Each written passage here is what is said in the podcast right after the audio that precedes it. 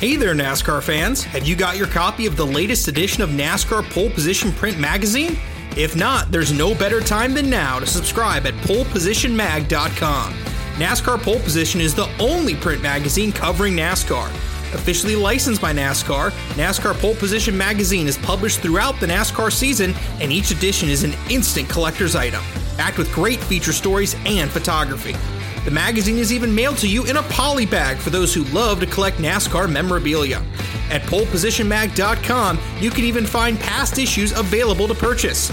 Get your subscription to NASCAR Pole Position and get great NASCAR content delivered straight to your mailbox throughout the season. Learn more at polepositionmag.com.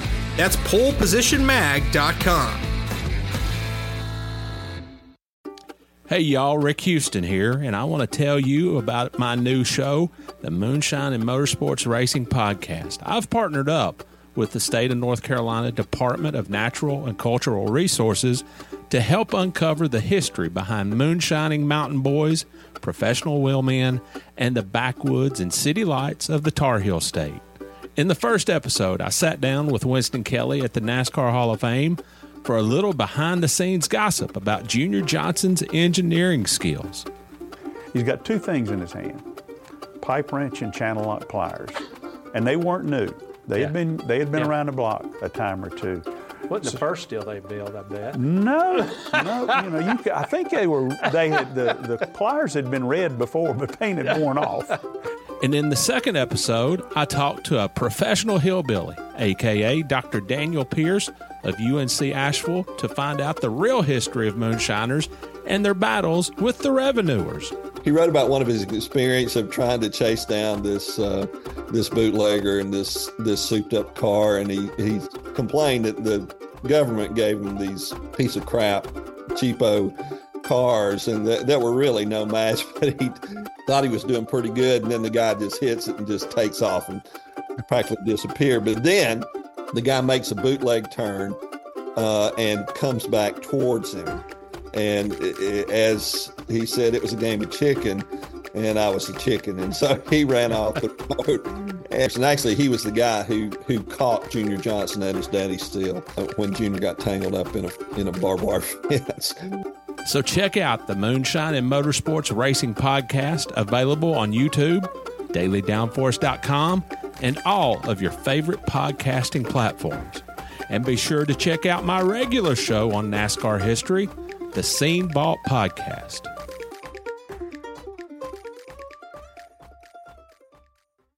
Eric Estep here. One of my favorite parts of being a NASCAR fan is collecting diecasts. It's how I got my start on YouTube, actually. To me, a room is not complete until it features shelves of NASCAR diecast cars. It's as good a time as ever to continue your collection or begin an all new one by pre ordering your favorite driver's 2022 Next Gen diecast at lionelracing.com or at any authorized Lionel retailer. Lionel is the official diecast of NASCAR, and don't miss Lionel Racing's NASCAR Authentics diecasts at a Walmart or Target near you. Not only is Lionel the official diecast of NASCAR, but they're also official supporters of the Out of the Groove podcast network. So what are you waiting for? Head to lionelracing.com to order your favorite driver's 2022 diecast.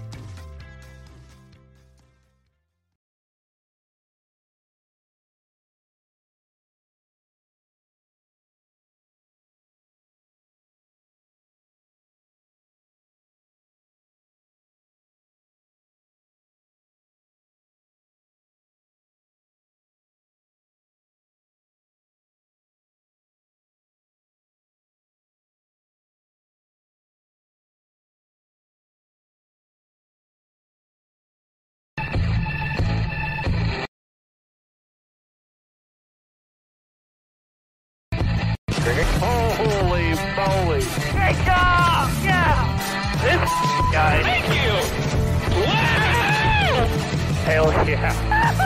Great job, man! And we got a crash. Car spinning left and right. Buddy, let her rip. Rain like hell, baby! Come on! Oh my god, guys! Yes! Yes! Unbelievable! You guys are the best! Yes, yes, yes, yes! Oh, what a year!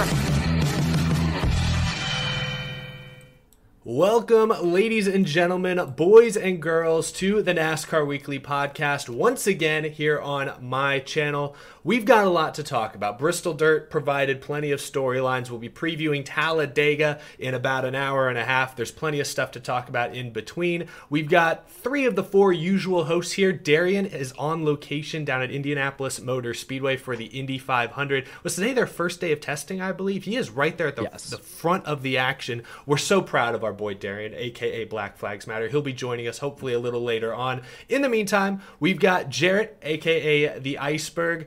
Down underneath me, we have Danny B. Danny B talks with a very snazzy looking studio. We're joking, very coffee shop esque, very, very uh, eclectic, very, very rustic. I think it looks good. I think it looks great. You're doing great things over there, Danny. We're also joined by two new panelists for this week, introducing Turnpike and Green of Right Sides Only, the Right Sides Only podcast. How are you gentlemen doing tonight? We're doing awesome. How I about think, y'all? yeah, oh, it just started. We'll ask us in about an hour, and we'll tell you. So Once we get to the lightning round, hope if Darian's here, he'll blow your eardrums out. We'll know how you're doing then. But I look don't forward know. to it. It- take I it look forward to it.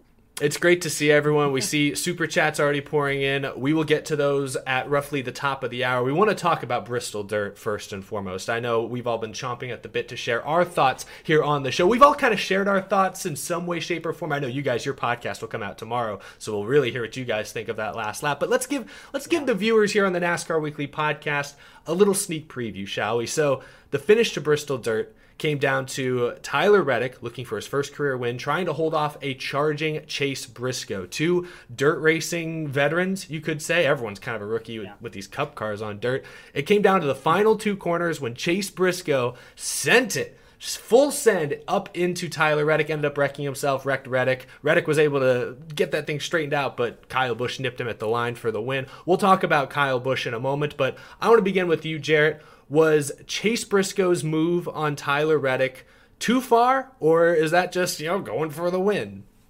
So okay, so I saw some people talking about this because I think it was him earlier that tried the same move and spun himself out earlier. And I get that, that that's like the argument. You know, I understand that being the argument, uh, but it's like you're going for the win. You know, worst comes to worst, if he uses Tyler Reddick and has eight wheels better than four, he comes out of the corner, you know, with the win or at least second. And and he's already got a win this year, so he might as well go for broke. I saw people saying that it, you know, it's kind of a dirty move, go like because of Reddick's situation. I don't think so. I I, I kind of maintain the the thought, you know, and maybe maybe it's not the modern thought with it, but I, I maintain the thought that if you're going to go all out for the win, or you're going to say you're going to go all out for the win, it doesn't matter who you're going against. I don't care if it's Tyler Reddick who has no wins. I don't care if it's William Byron with two wins. I, I don't care who it is. So personally, I'm completely fine with the move. Um, the thing I wasn't fine with is the fact that Reddick took it so well. I'll be honest with you. I was in the stands. I see Briscoe starting to come down the pits, and I'm like, "Fight! Come on! yes!" and like everyone, in, you know, instead, like the the biggest, the closest we got to a fight was a bunch of fans flipping off Kyle Busch. You know, that, that was I was like, I was kind of let down. I was like, I was like, at least expecting him to be like, you know, hey, leave me the hell alone. But no, it's like they shook hands and were happy with it. Uh, no, don't be happy. It almost looked like you te- haven't won. It almost looked like a teammate coming over to like congratulate Yeah. another teammate in victory lane. like, but you lost. like I, I, I almost there's almost more animosity animosity between Tyler Reddick and when Bubba came over, and he had nothing to do with it. like, come on, man. And I- Yeah. I, I get it. That's the type of person he is, but it's like, man, I, I would love to just see Tyler Reddick go at it. Like, it's fun when he does. Briscoe would have had the reach. That's I think he knew that. Yeah. Uh, Danny, what do you think? I was gonna say the most ironic thing about all this, I think, is the fact that NASCAR had two chances to call this because of rain, and in both of those cases, we were looking at first time Chase Briscoe would be the winner, the second time Tyler Reddick would have been the winner, and the, both times that happened, the second place car was Kyle Busch. He was gonna be second place in either of those situations, and then he winds up being the winner. Yeah. Um, now, now, where we were in this whole situation, we was kind of confused. We didn't know what happened because we were set up. We were uh, kind of hanging out by the by the Tyler Reddick three chai r- racing team, uh, kind of uh, I think Claudia had a camera on the three Chai folks and the and the Tyler Reddick pit crew because there was, ironically enough, there was an open area where no crew was set up next to Tyler Reddick's stall, so you could actually be right in there and actually film the track and film things right there. So it was set up where I could film the track, Claudia could film the team, and we were like, "White flag, come out!" and and he had a decent lead on Briscoe. I didn't expect that Briscoe could honestly get him, but then imagine our confusion when I'm just set up ready to watch. You know, I'm, I got my camera, I'm focused more on my phone, just trying to get the shot. And then all of a sudden, like, well, Reddick, why are you down on the bottom? What happened? Oh, Kyle Busch won. What? The booze ran in and you're confused. Wait, I thought we liked Reddick. Oh, he didn't win. Uh, what, who's what? Uh, yeah, I, I, well, Darrell Waltrip said it best on TV in the closing laps. In fact, he said it with like two to go. He said it was going to take a very bold move, and he said it nicely, a bold move of Briscoe to beat Reddick. Well, he made a bold move. Turnpike, what did you think of that move? It was so beautiful. I can still see that moment in my head. So the guys that we were with were all they were all rooting for Tyler Reddick, and I was I happened to wear a Kyle Busch shirt and a hat. It changed like every time I go to the track. So I was like, oh man, we're like everybody's got their phone out filming because Tyler Reddick's about to win his first race, and I see out of that when they wreck, the guy beside me, my friend Eli, is filming, and he just literally just like throws his he doesn't even record the finish because he was so mad. but I thought it was beautiful. You can't argue. I mean, he's going for the win. Like that's what that was pure entertainment, and from a TV standpoint, that's that's more than you can ask for. I mean, that was beautiful. I won't argue there. What do you think, Green? I mean, hundred percent. I'm always going to be like full send. Let's do it on the last lap. Be nice all you want up until the last lap. Last lap, let it rip, boys. The only thing that I could almost see having a problem with is on dirt. You're already sliding and you're on edge. You know if contact happens, it's not going to be you're on first and second.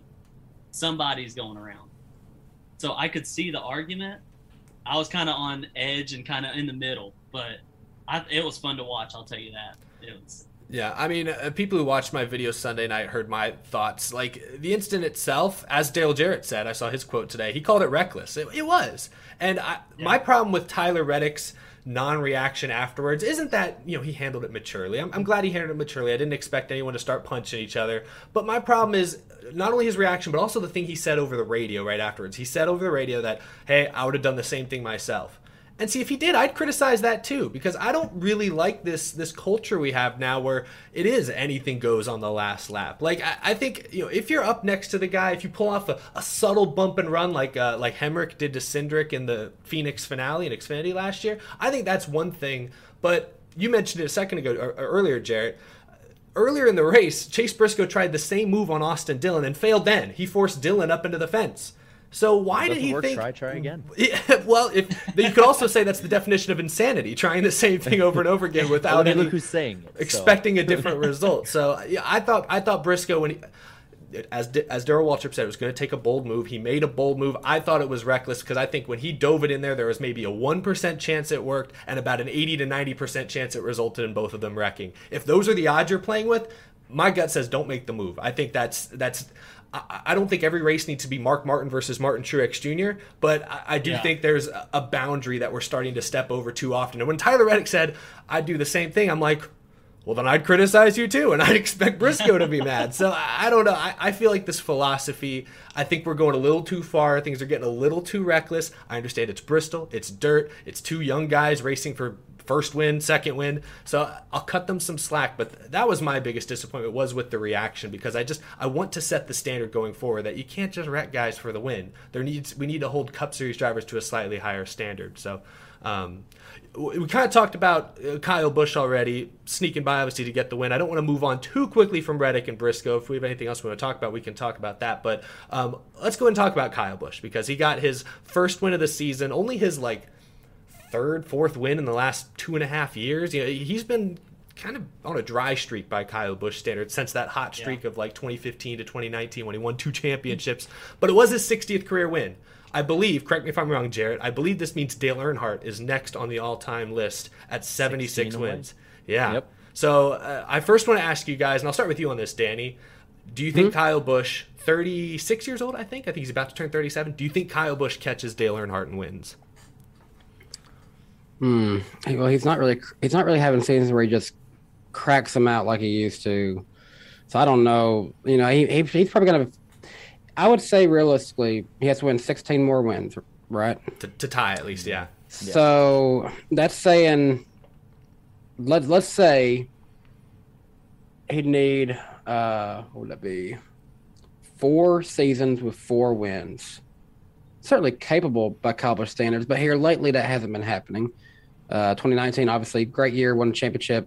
2020, only won one race, and it was late in the year. Texas last year got two. This year, one so far, and you know he backed into it. So I was waiting for that. I, I had to. He, he was even. jo- I, I actually he was a great sport about it. He was actually joking about it in the media center, so I thought that's kind of funny. Fair enough. Um, but no, I mean, it's possible, but just right now the results haven't been there to justify that is going to do that. I don't, especially if M&M's having you know backed out. I don't realistically know how many more seasons he's got. Um, you know, we're, we're starting to get in that period where he's been around for a while, so you got to start wondering, okay, when is retirement coming? Is he, you know, Brexton's getting older. They got they're about to have a daughter for the surrogacy program, so you know he's about to have two kids. He wants to be around. So how much longer does Kyle Busch want the race? So is it possible? Yes. Do I think it? No. What do you think, Jarrett? Well, I'll ask all of you guys this question. Uh, how how long would you think Kyle Busch could race, like age wise, like into his early to mid forties? He could go easily another 10 years. And I would have said five Yeah, years ago that he probably would race until his mid 40s. I'm a little skeptical now, but I don't know. Well, let, let's just say let's say he races till he's 44. I think that's very realistic. I think we've seen Kevin Mhm. Harvick do something similar and some other drivers. He'd have to win two races a year for eight years, and you can't tell me he's not going to have a flare up or two kind of season. Um, you look at what Jeff Gordon did late in his career after he struggled for a while from about 2008 to I would argue 2013. Had a four win season, competed uh, cha- at a championship level in 2014. Had a flare up in 2011. And even Um, Dale Dale Jr. had that before the concussion. He had a four win season, three win season. Yeah, he won seven seven races plus a bunch of duels. You know, you look at you look at what a lot of these drivers can do late in their career. Mark Martin, for instance, you know, who is someone that's been com- that Kyle Busch has been compared to when it looks to how much they used to race when they were younger. I think it's going to be close. I really do. Um, I am going to personally lean no at the moment. Uh, I think he'll be like between 73 and 75. He might tie him, uh, but I think it's certainly realistic. Uh, I, I think the the big question will be one is is how how quick does he have the fall off? Because we saw that with Jimmie Johnson, where it was like championship cliff, and then Jeff Gordon, it's like gradual ages like fine wine, and then it's like right at the end, it's really good. and, You know that he ends off pretty good. Uh, you see, you know Tony Stewart falls off a cliff. Matt Kenseth really good until they brought him back. I don't really count. we don't talk part. about that. D- Dale Jr., you know, really, really good. Even in 2016, had I think four runner-up finishes in the first 16 races before he got hurt, and then an injury then- comes in. It, it's unpredictable, but I'm gonna personally say no. But if he if he wins more than three races this year, I'll reevaluate because I, well, th- think about it like this: if he wins more than three races, like that means he has to win three more races this year. Means he's 13 away at the age of 37. Like that's Yeah. that's something Yeah. he can easily do in the next six years. Allow me to kind of back up on what you just said, talking about how long Ky- Kyle Busch will be racing. You know, we're talking about, you know, how long will he be racing in the Cup Series? But, you know, yeah, he might be racing in NASCAR for a while, but I mean, I, I, I don't, I'm the only one who seems to think this might happen, but I could kind of see him going for that Truck Series title that, that still eludes him, just to, just to be the one guy who's won it all. He can do that in his 50s. yeah, that's I- I- that- thing. Yeah, that- that's true. That- that- that- that's that's what I'm saying though. When he gets to the point where he wants to not have the long, strenuous Cup Series schedule, that might get to a point where he can where he can race but be with his family more often. That could be a decade away.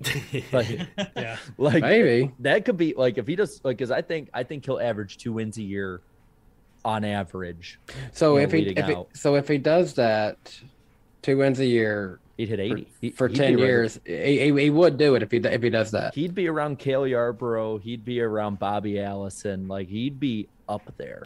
In To like me, it, he that would certainly surpass Dale Earnhardt. To me, it all circles back to however long he wants to race. Yeah. I feel like with the the name Kyle Busch and how he's hated or loved by the fans.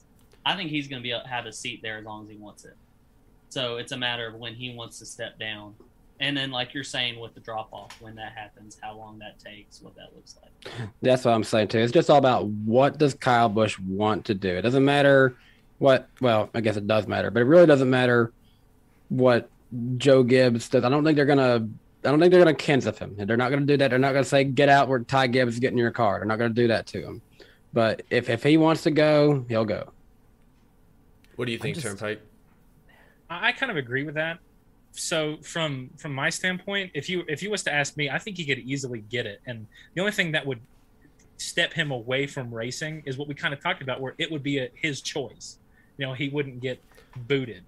Um, and I think he definitely could. Um, in my opinion, as far as from just straight up ability to drive a race car, I think he might be the most talented of all time. Very hot take. Um, We like those but here. it's, so I don't I don't disagree with that. I think I think he could have a pop year anytime. I mean, look at Kevin Harvick in a couple years ago. You know, he had a, a season out of nowhere, won a bunch of races. You know, playoff format. I won't make, mention that, but um, it's it's definitely possible. You know, so anything's anything's possible, and I, I think he could do it.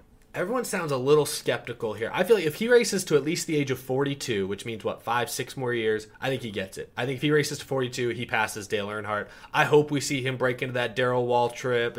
I hope we see him into the mid 80s. I think that will be really interesting to follow late in his career. Like with Jimmie Johnson, it was, or uh, Jeff Gordon, I'm sorry, it was really cool to see late in his career. Like when he got win number 90, when he got it, when he got up into the mid 90s, it was just every win felt like a big milestone accomplishment. And it's it's great because at that point, Jeff Gordon already gone down in history as one of the greats. Kyle Busch, when he's near the end of his rope, he'll go down as one of the greats. So I want to like celebrate those big milestone wins down the stretch. I hope we see it happen. I think he will. I think if he races in So- his 42, he'll pass. I think at age 42, my prediction. What year would that be? That'd be like six years from now. So like 2028, next TV deal.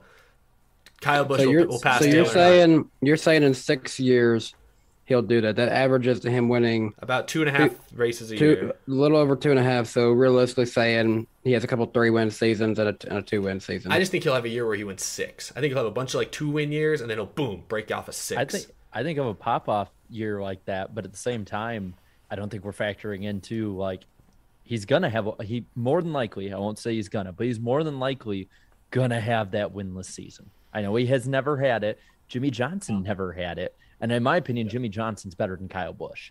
And another factor you got to consider is just that the younger talent is getting better. Even so far this mm-hmm. year, forever, the, the average age of winners was under 30. So the younger talent, like it or not, Kyle Busch, they're coming for you, bud. Even even last week, yeah, you, you only got it because two young guys messed up. So Now, to be fair, he very well c- could and probably should have won Las Vegas. Let's, Yes. let's be Yeah. completely honest. And there's been a bunch the last two years he could have or should have won, but woulda, coulda, shoulda doesn't go down in the stat book. Like Yeah.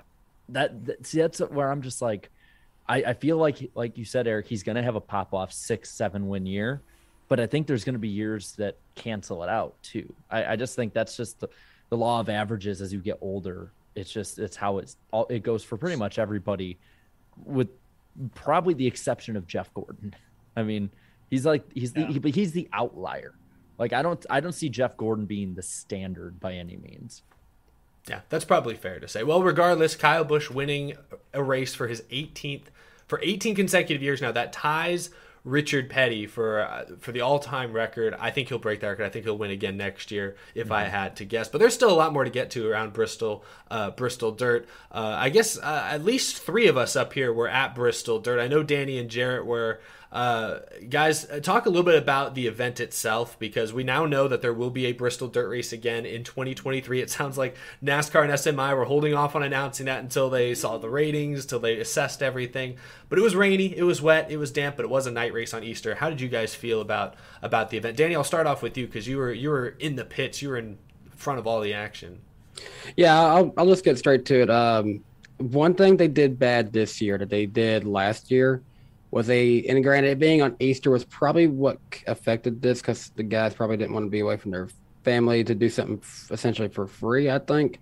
Uh, in 2021, they had some local late model racers there with their late models to work the track in beforehand. That's one thing that Kevin Harvick was complaining about in post race interview that I was around. And Harvick essentially said we had no one to prep the track properly. They ran some Crown Vics around, they ran the water truck around, and not not the water truck. It wasn't spring water. There was enough water on track from all the rain, but just trying to you know get it prepped in. And and it's one thing to do that with a, with a couple of cars and a big truck going slow, but I mean.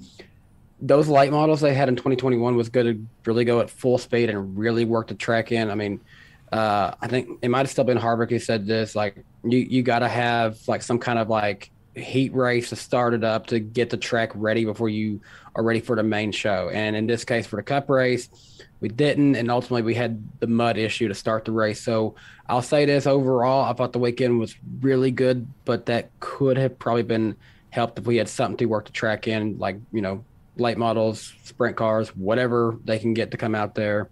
I think that would be a good thing to bring back for next year's race. Uh, as far as it being on Easter Sunday, I will say, without getting you know into theological stuff, that's not what we do here. The Easter celebration they had was very beautiful, and I appreciate Bristol Motor Speedway and all the people for putting that on. It was honestly just religious or not, it was breathtaking seeing that many people gathered around the stage to hear the message and hear the music that was going on. It's like, wow, wow. I didn't. I figured it'd be a good crowd. I didn't think it'd be quite the size of that was. So I, I felt like that was pretty cool to see. Oh, I mean, for me overall, um, it felt a lot closer to a Bristol night race, not only in just the fact that it was at night, but just for the amount of people there compared to the last two times I was there, because I was there in 2020 for the night race and all star race. Um, so I, I liked that it seemed like there was a genuine excitement with a lot of people. They had like a pre race stage going on uh, just for the track.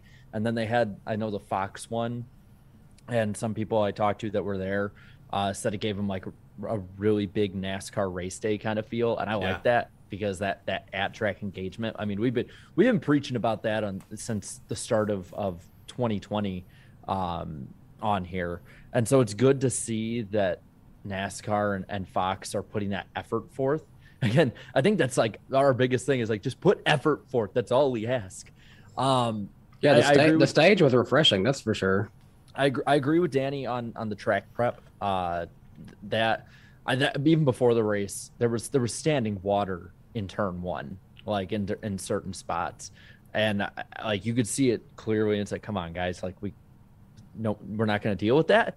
like, uh, okay, I guess I guess No, we're gonna roll. Just leave it. Um, just leave it. It'll it'll sort itself out. it was it was night and day difference seeing the the um the perception of it from fans at the track versus seeing what fans online thought like fans at the track it's like this is a cool new thing this is something that you know might be the last time we ever see it we now know it's not so it was like there was a genuine excitement of seeing something brand new that I haven't seen at many races. Whereas like I looked online and like everyone wanted it to fail. It seemed like like when when that when that when they had to call the caution for mud on the cars, like the first thing that came to my mind after oh man, I wanted to watch them race, not not this crap again was man, now everyone's gonna start hating on it and not even give it a, a chance. Um you know, but overall they, they put it on pretty well. I saw some people online talking about this and I kind of felt the same way. Is like that that you know, obviously it was an opt-in, opt-out thing for that celebration, but they put it on the TV and on all the megaphones and everything. So even if you you were like me and chose not to go, you were forced to listen to all of it. And so I was just like like oh, I'm sitting there with like these random people. We're trying to talk and I hear this singing and I'm like I, chose not to go, but I'm here anyway. um, I've, uh, you know, if that's the biggest problem for me, aside from the fact that Mother Nature is a cruel, you know what, um, that's not really that bad. Like, uh, in all honesty, I've been at plenty of races where the stuff they play on there, like the giant big moving house thingy turtle, is always playing, and that is so much worse. So, uh, overall, I liked how they put it on. I think that they need to get people who understand dirt racing in there more. But aside from that, Yeah, I have no no real gripes with how they put it on from an attendance perspective. How to look from you guys' view? Were both of you at the race as well, or just just Turnpike? I Just was, Turnpike yeah. was, yeah. we were sitting uh, coming out of turn four, and uh, so we had a great view of the last lap festivities. But the whole day for me is just kind of this just blur. It's just a, it's just a blur. I don't know when it started. I don't know when it ended. Because we both we both work at our church, so we had three services Saturday and two on Sunday Oh, wow. morning, and then we went to the race. So I got there and I was already like out of it. So but but, Um, but see but see like you just said though that's the good thing about you know them doing it at night on Easter Yeah, if they are yeah, going to do it on Easter. Definitely. Yeah. Yeah. Um, it was. I mean, I think it was cool. Um, I would have given a lot to have it just be an absolute packed house and just be kind of that night race atmosphere, um, like like like Jarrett was talking about. Um, for what it was, it was definitely much better than last year. Oh Um, gosh. last year we sat was still on the front stretch, and he was at that one. And you know the dust and just the disaster of that race. One of your friends got cut. Yeah, one of my friends got pelted with a rock in the stands. Um, he didn't come back this year. I don't know why. Um, he didn't come back. Uh, I conned these other two guys into going, and they went. Um, but I feel like it was definitely a major improvement than than what we had last year. Like far and away better. Um, and a lot of the fixes they could do to make that event even better seem to be pretty normal things. Get more dirt people in there. Give more prep time. Take it to Eldora. Take it to yeah. Move the track. Um, you know, they're really easy, simple fixes. But uh, Let's you know, take you do the those things, and stands and it'll push them somewhere else. Yeah. What if we take Bristol dirt and we move it somewhere, literally anywhere else? That would probably Bring be it to Texas, fix please. it. No. Oh god, Cover Dude, Texas You with know dirt. what? No. Tear up the track. Oh, Then you just got the yes. dirt. There yeah, go. there we go. Dirt road course track. Now we're talking. You could Three probably mile Texas Super Speedway on dirt. Dirt. Yeah. you could build a racetrack probably inside a Buc-ee's parking lot and have room to spare. So Yeah. Here you go. And then instead of they just go fill up at the Buc-ee's pumps and they don't have to worry about pit crews. Sunoco, yeah, no worries there. The, Yeah. the, look the that. rate the race is a ton of like hard left and right turns. You're just going in between the Yeah. pumps. Oh yeah, that's a good one. That's- See, and- why, and- why and- have the NASCAR fan and- and- and try- try- Try not to hit one, guys. Yeah. Do you Ooh. realize how many people are mad about gimmicks in the sport, and you're over here talking this? You know what? I, I think it would be great. And then someone hits a pump, and then the pump explodes, and then that'd be beautiful. I think it'd be great. It would Safety be innovations spectacle. really tested there. Yeah. That would be entertainment. You could not say that would not be entertainment. Hey, well, speaking of entertainment, actually, I'll let Darian in here in just a second. He's going to sit in timeout for a minute for doing work at Indianapolis Motor Speedway instead of being on this show. What a Shame loser, on you. right? Shame on you. What a loser, am real I right? quick, real quick before we wrap up Bristol Dirt, Chase Elliott versus Cody Ware. Speaking of entertainment, who saw that coming? Anyone? What, what thoughts? No, no, no. I, I, I'm I'm really surprised the hate online hasn't been more than it has been. I really expected more, but I haven't seen it too much. yeah. My thing is enough. just don't do it under caution. I hate that so much. I hate when people just start hitting cars and hitting each other under caution. It's like that's just not safe. Like just in general, don't do that. I, I feel like under green, do whatever the hell you want. You know, after the race, get out, punch each other. Yeah. But, but when you're when you're on the, can you tell I've been like chomping at the bit for a fight? Like I, Yeah. it's been a while Yeah. since I've been at the track for one. Weren't you literally at Martinsville? See, it's we like, it's like we about talked that? about on the description is why pay for pay per view boxing when you can watch teenagers fight each other on pit road for absolutely free. Like th- Yeah, that is you can't pay for Yeah, that. um, maybe we should make a, a video game about NASCAR drivers fighting. Gee, Oh, that's no. a multi-million dollar idea. Darian, welcome to be worse the what we got. welcome I- to the I- show. Sorry, I recognize that purple. Yeah, where are you? Are you where I think you are? I am at David freaking Land's house. Is, is it is it always wait, I gotta ask, is it always like are all the clocks just set to noon there? no, I don't think so. But So- yeah, I had a fun day today. So the song goes, "It's five o'clock somewhere. It's Somewhere. new. It, it's noon at David Land's house." Beautiful Oh, stuff. Well, God. it- it's good to have is you. We, GM we were just wrapping up talk about the Bristol Dirt Race. It sounds like everyone here who was there in person, at least, and I know you were there as well, Darren. So I want to ask you, but it sounds like we all kind of thought this was an improvement over last year. Still some things they could do better. Hopefully the weather cooperates better. But from your perspective, Darian, how was the racing? Uh, Do you think it was an improvement? Like a lot of people, even the naysayers, I feel like are admitting at least it was a little better than last year, right? It was definitely a little better. I mean, the weather was it was a lot more cooperative. I mean, we didn't have to wait a whole day to, to get both races in and stuff. And you know, props to NASCAR. They they got the entire race in, and they were just dead set on getting the entire race in, and they succeeded. So props to them. Um, but being there in person and stuff, man, you know, it was just it was such a spectacular atmosphere, especially you know before the race even started, being at the little Easter service with my mom and you know showing my mom around all of Bristol because that was the first time she had ever been to Bristol like that. I'm like, whoa, and she's been a NASCAR fan longer than I have, so that was like um, um that was great to cross that off of her bucket list. But but yeah, no, the racing overall, I mean, like, was it the you know the best racing? I mean, like Probably not. I mean, could have it could have been a tad bit better because I did notice that you know if you were on the bottom, you just weren't going to go anywhere. You on know, restarts, you, yeah. yeah, especially on restarts and stuff. So I mean, you had to have you you had to ride the high lane um, to pass people and stuff, and then turns out everybody was riding the high lane. So I mean, could it have been better? Yes, but was it better than last year's race? Absolutely, I absolutely think it was, and obviously having a finish like that definitely is gonna you know improve the race, you know, um, in the minds of um, a, a, a, lot of fans anyway. So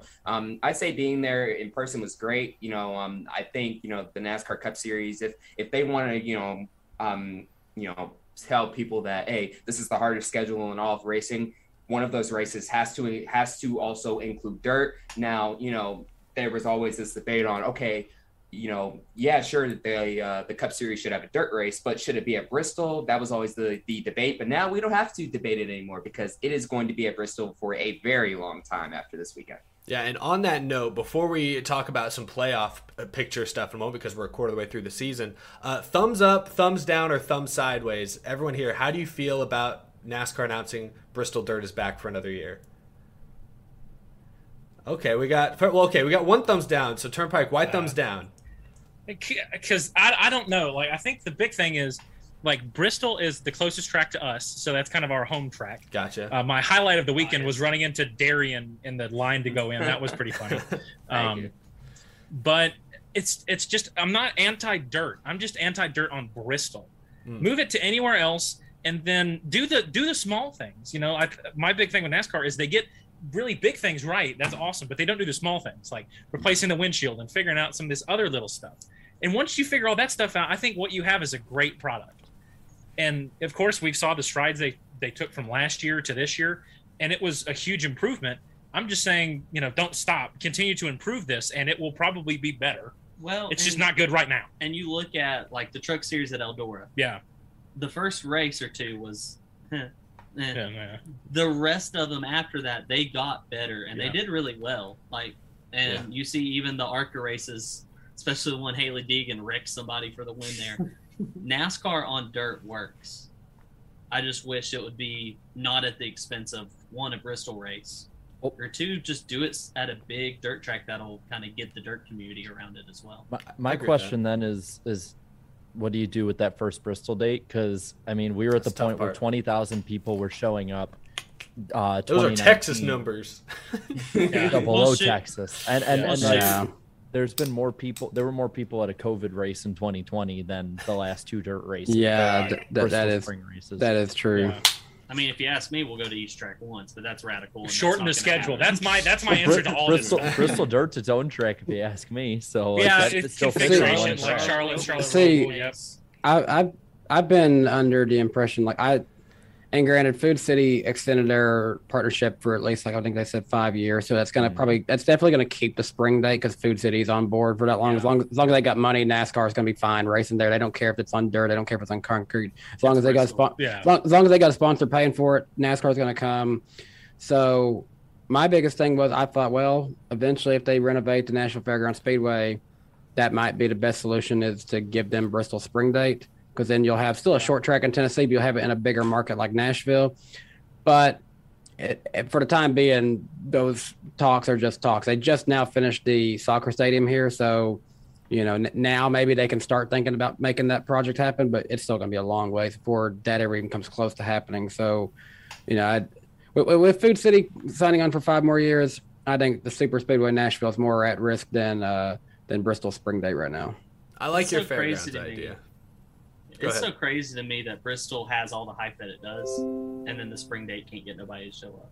Well, that's the thing. I see all these people in my comments on Twitter, and they're like, "This is a shame. They ruined a great track. This is a. It should be concrete." And I'm like, "Well, where were you?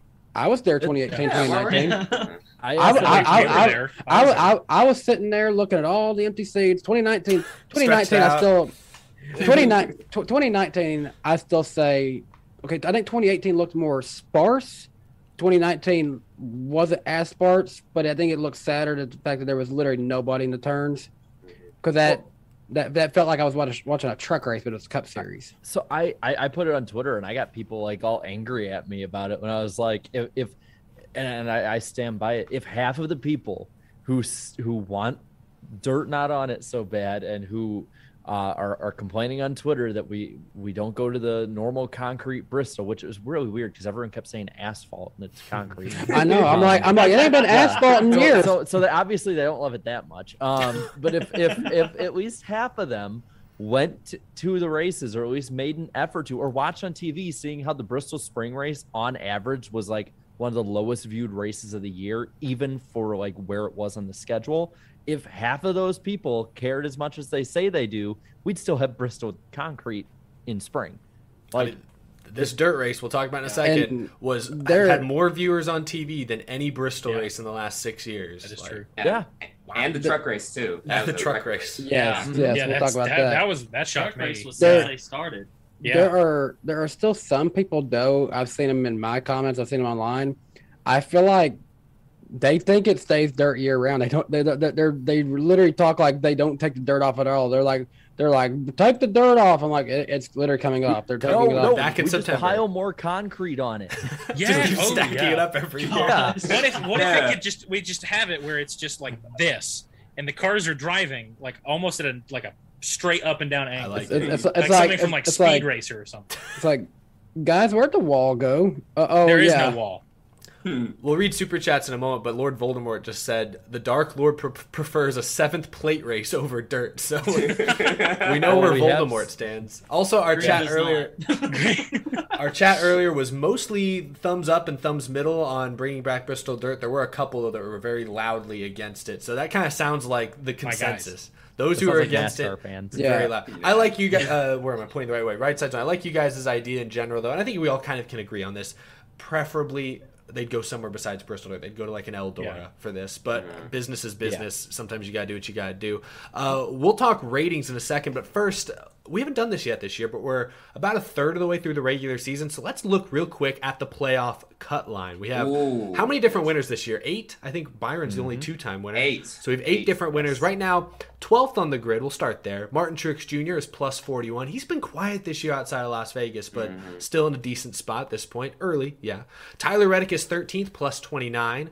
14th is Eric Almirola, another driver who's been kind of quiet, but he's sitting plus 25, a huge improvement over last year. Kevin Harvick is plus 13. Christopher Bell right now is sitting at plus 8. And then first driver out of the playoffs, if they began today, is Daniel Suarez, minus 8. Austin Dillon, minus 10. Chris Buescher, minus 25. Erik Jones, minus 26. Kurt Busch, who I think at least some of us had picked to make the playoffs this year, is currently sitting at minus 28. Ty Dillon is minus 54. And then Bubba Wallace currently sits 23rd at minus 57. There are other drivers even further down, but we'll stop there for the time being. Uh, real quick, just first impressions, nine races in. Are there any like huge surprises of guys that are way down and out at this point? I, I think Almirola. I was about to say Eric he- that's a good right surprise, right? A good Yeah. surprise. that is a that, that is a good surprise. But I'll say this out of you know, granted, more of these guys probably could too.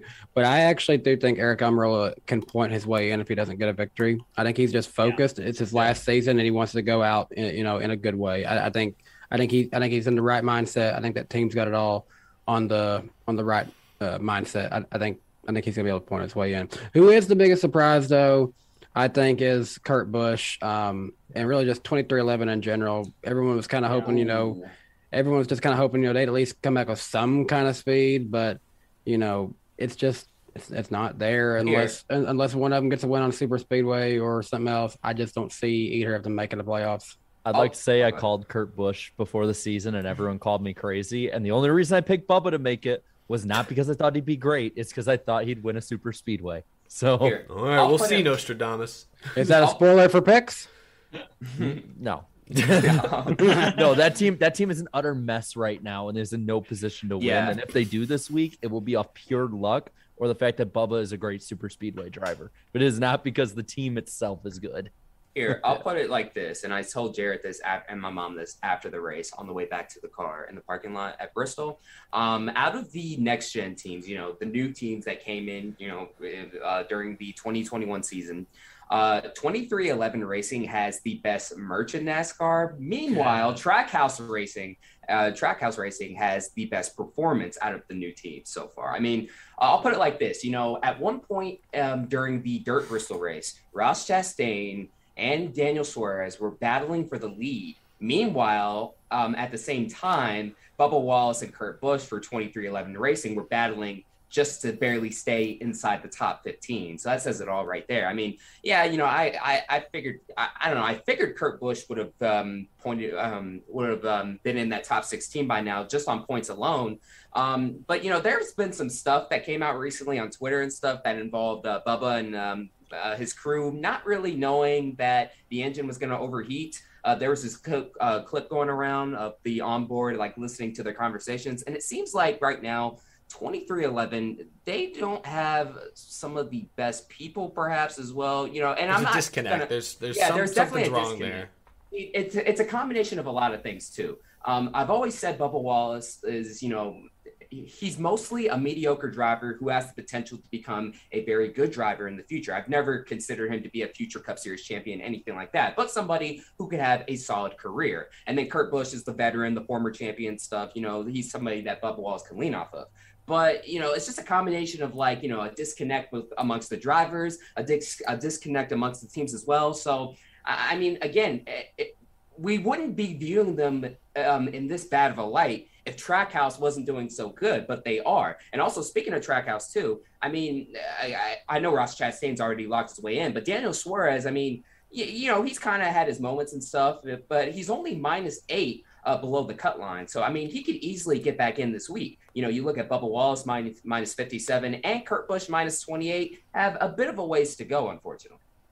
Yeah, I agree. Of the new the, the new teams of 2021, Trackhouse has, has taken a big step forward this year. Seems like 2311 has actually taken a small step back, which has been a little disappointing.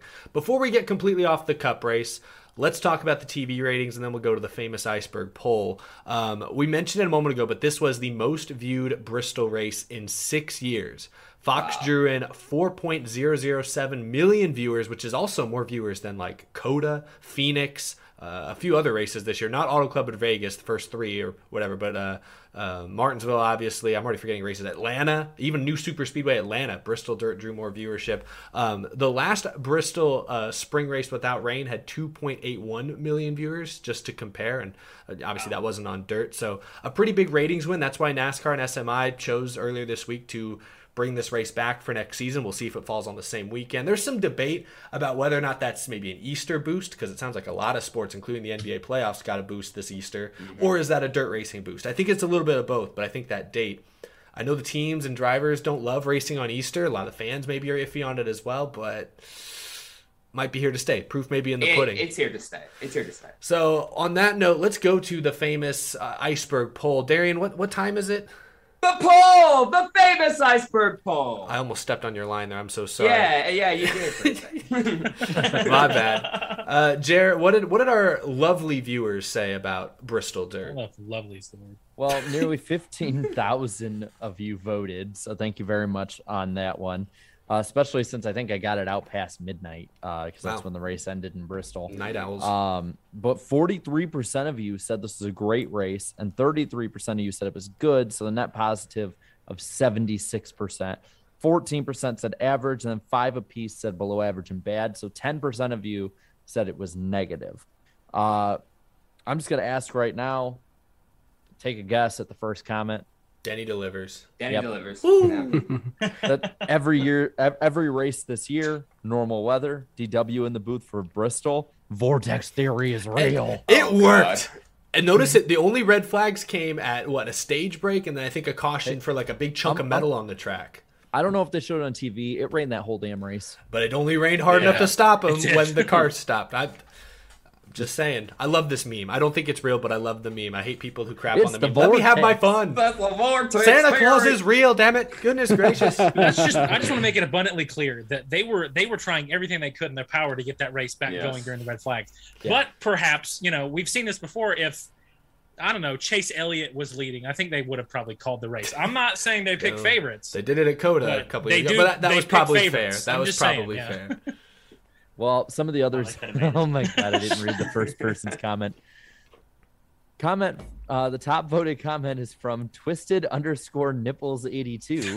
Come why, why 82? You could have picked one of the funny numbers. Come on, man. Well, he- he says best part of this race was that it started with a boogity boogity boogity. Uh, absolutely loved having DW back. Uh, Isaac Gonzalez, there we're back to normal names, says uh, that was an epic finish. Race was good overall. Weather was the only thing that sucked, to be honest. Three thumbs up.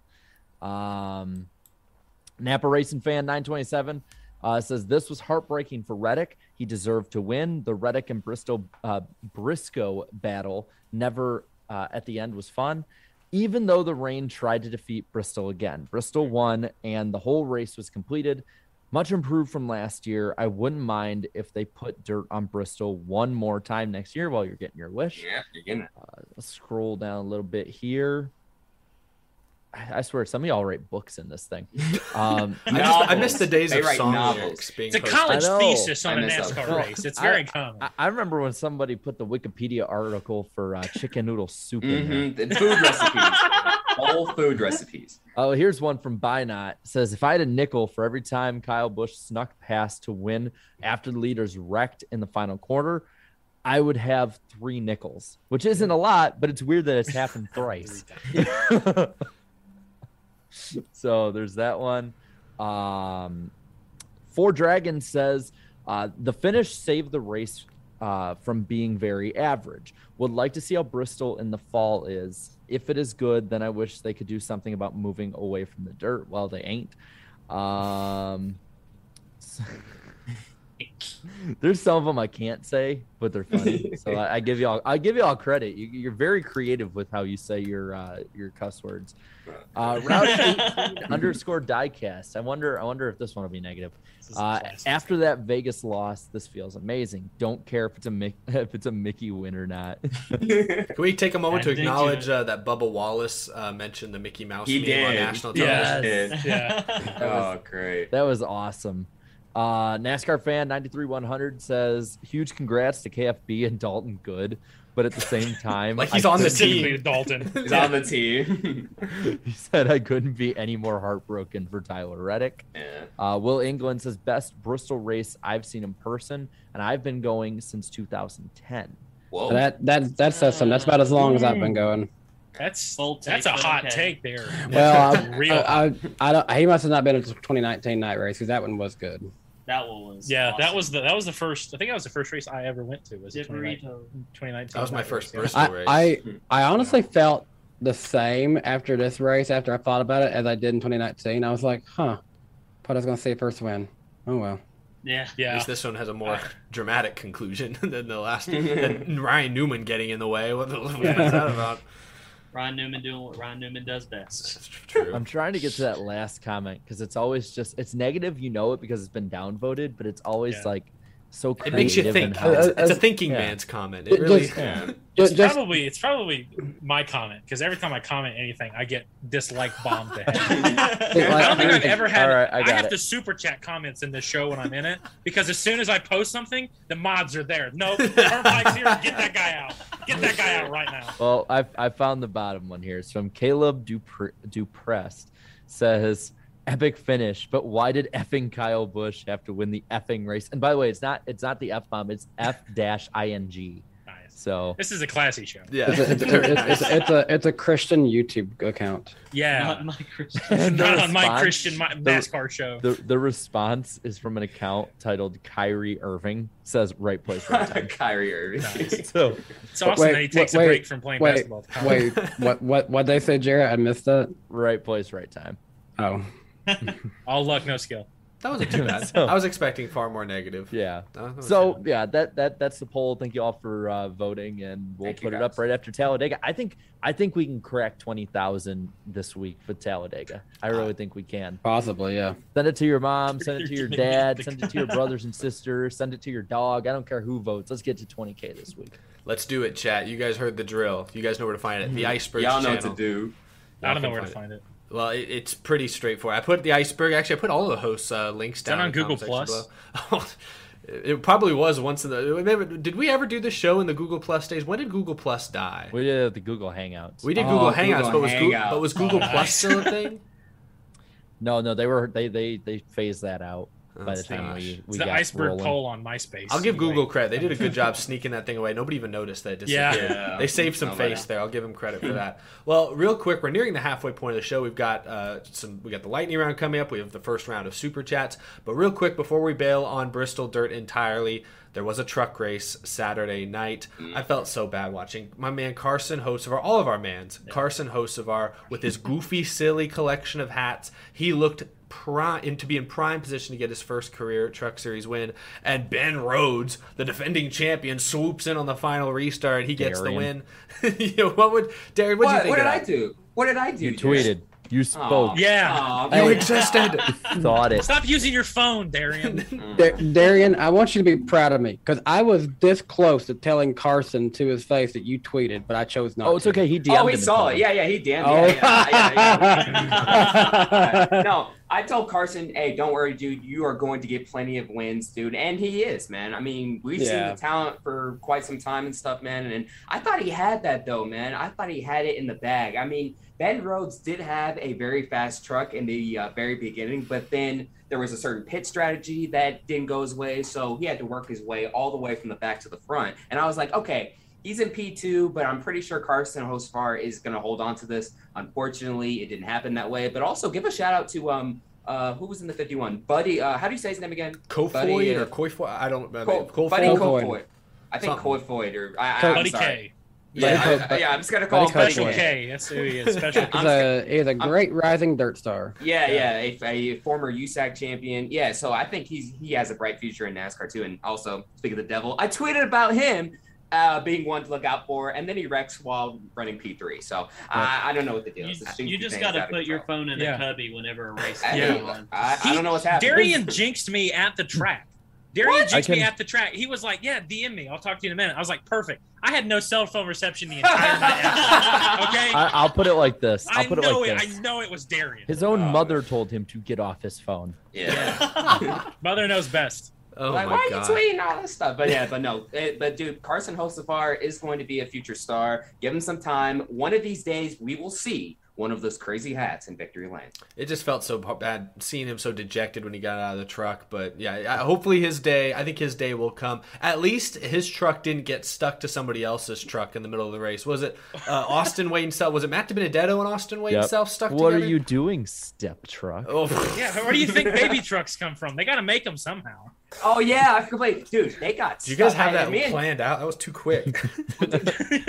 Those those trucks got stuck together. And me and Jared, we were looking at, it and we were like, we have never seen this before. I, I thought they should have just kept going until the caution came out Yeah. and they moved him I- on pit road. It's like I'm- ultimate drafting. I walked up to where I could see it pretty good from the pits, and I was standing next to to Bozi. You guys see him on Twitter, and I asked him, I was like, Bozi, have you ever seen anything like this happen? He's like, No, never. But the funniest part to me was the freaking the track workers. Like they were trying to get them torn apart, but this stupid guy driving the freaking safety truck. Oh, and- and. I'm sorry, and I say that. I say that. Hold on, hold on. I say that. I say that in the nicest way, but he was trying to get them detached, but he was damaging the left side of He Matty just D's kept truck. pushing into He, it, and I'm and like, was I'm like, stop! It's moving. not working. And, like, it's not working. You're damaging his Uh, truck, I- and his I- crew was mad about it too. I think at that point I was I was actually liking the idea of hooking up a tow truck to one and another tow truck to the other and say, Floor it! Go! Yeah. It's like But those Chinese like finger But basically, but, but basically, kids, when two NASCAR trucks love each other, Love each other much- It's like all of a sudden it's like it's like National Geographic in the middle of a truck race. It's like come Exactly. on, guys. Hey, hey, need it's like, hey, Jared, it's like that Family Guy episode, The Fire. The- Wh- wh- oh yeah, I know. If you know You know when what if we know what we're talking about, uh, yeah. The You last know that- thing, Do a real one. the Why- last thing I would want is Vince Eric's Welch. like, please, let's get off this. is right Vince. Welch and Michael Waltrip commentating such an act? That would be that is a nightmare. and his truck is right on top of the Oh, other. goodness gracious! Well, And it's it's really in there. I'm gonna have to take a shower after this, guys. Y'all making me feel uncomfortable. on a completely different note, This was, as we said earlier, the most watched Bristol truck race ever. It was the most watched truck race What a period since 2017, and it was also the first truck race I think ever, right? Ever. with zero DNFs. Ever. Everyone finished the race. Wow. How? Hey, and, and you know what's funny about that too? I asked Jared after the race, and and this is kind of dumb looking back, but I was like, "Hey, Jared, I can't, I don't know how how to feel about this race. It wasn't bad because of all the wrecks, but it also like, well, how did I say it? Crap, I forgot. I, I like, forgot how to it say wasn't bad. It wasn't like a complete like crap show because of all the wrecks, but it wasn't boring. And I'm like, so you mean it was? So it was good? Like, yeah, it was good. It was yeah, good. Yeah, that's what they're calling it these days. No, because he, he had said that, and I'm like sitting there, like in my head, I'm like, So it was good. this, this man does not know how to like good races. Like, I'm so so yeah, he's like, it, well, it wasn't it wasn't a, a wreck fest, so it wasn't like a crap show, but at the same time, it's like, it it, it wasn't boring either. I'm like, so so it was It was good. good. I'm like, yeah, I'm like, oh, Just no, I mean, that just goes to show that how some of these truck races usually go. This was actually a freaking good truck race A with huge no step up. BS wrecks and all that stuff. A huge step up from Knoxville last year, without Yeah. question. Oh my god. Well, Knoxville set the bar so incredibly low that if we like no turn like way. three laps, like it would Yeah. be better than Knoxville. I am. There's I'm no so glad I. I I ended up canceling going to that race last minute. Like I was so upset Knoxville that race? night. Yeah, I was. Yeah, so I was in the chat with you guys, and I just Mhm, put there. I'm like, you know, I'm like, you know, it looks like it's gonna rain out. I don't want to be stuck there for two days, so I'm just gonna, I'm gonna watch. You know, if it happens, I'll watch it at home. And I was like so dejected until about halfway through, and I was like, my God, I am so happy that I didn't go to this race, and I just like sold off my ticket. I don't care. I didn't miss anything worth I don't missing care. or worth seeing, I should say.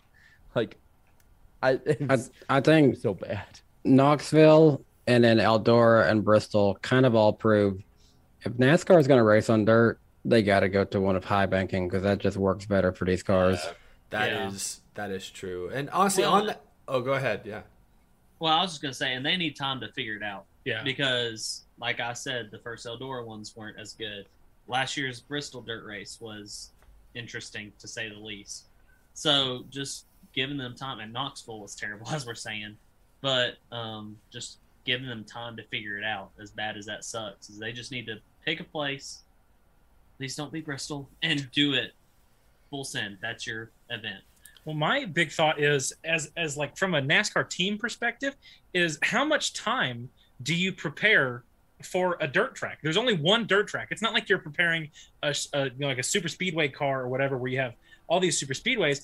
If you're focusing on Bristol dirt, that is just one race, and that's the only dirt race. I think we should, if we're And gonna do dirt races, we should have two matter. probably, and kind of give some symmetry on that. So keep Um, Bristol dirt and go to Eldora. Oh no, Ah. gosh. or we could do anything other than Bristol dirt.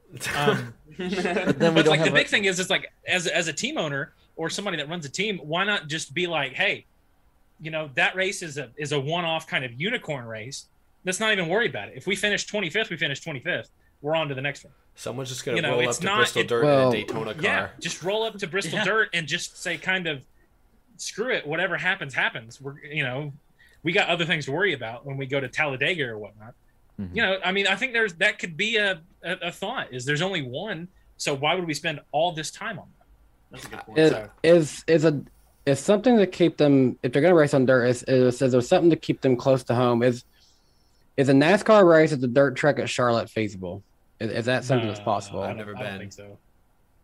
Is there how many? Is what like ten thousand seats, bleachers? Like what are we talking about with stars as far as like I, re- I. I I really don't know. I I've never seen. I've never been there, so I don't. yeah, I I've never really been know. there. Well, I, I haven't mean, seen it either. The I just know they have a dirt track at Charlotte, so I'm like, is, is it possible? I They've got know. one at Texas outside of the Speedway too, but it's it also it's like it could host an ARCA West race, but that's about the extent of it. I feel like.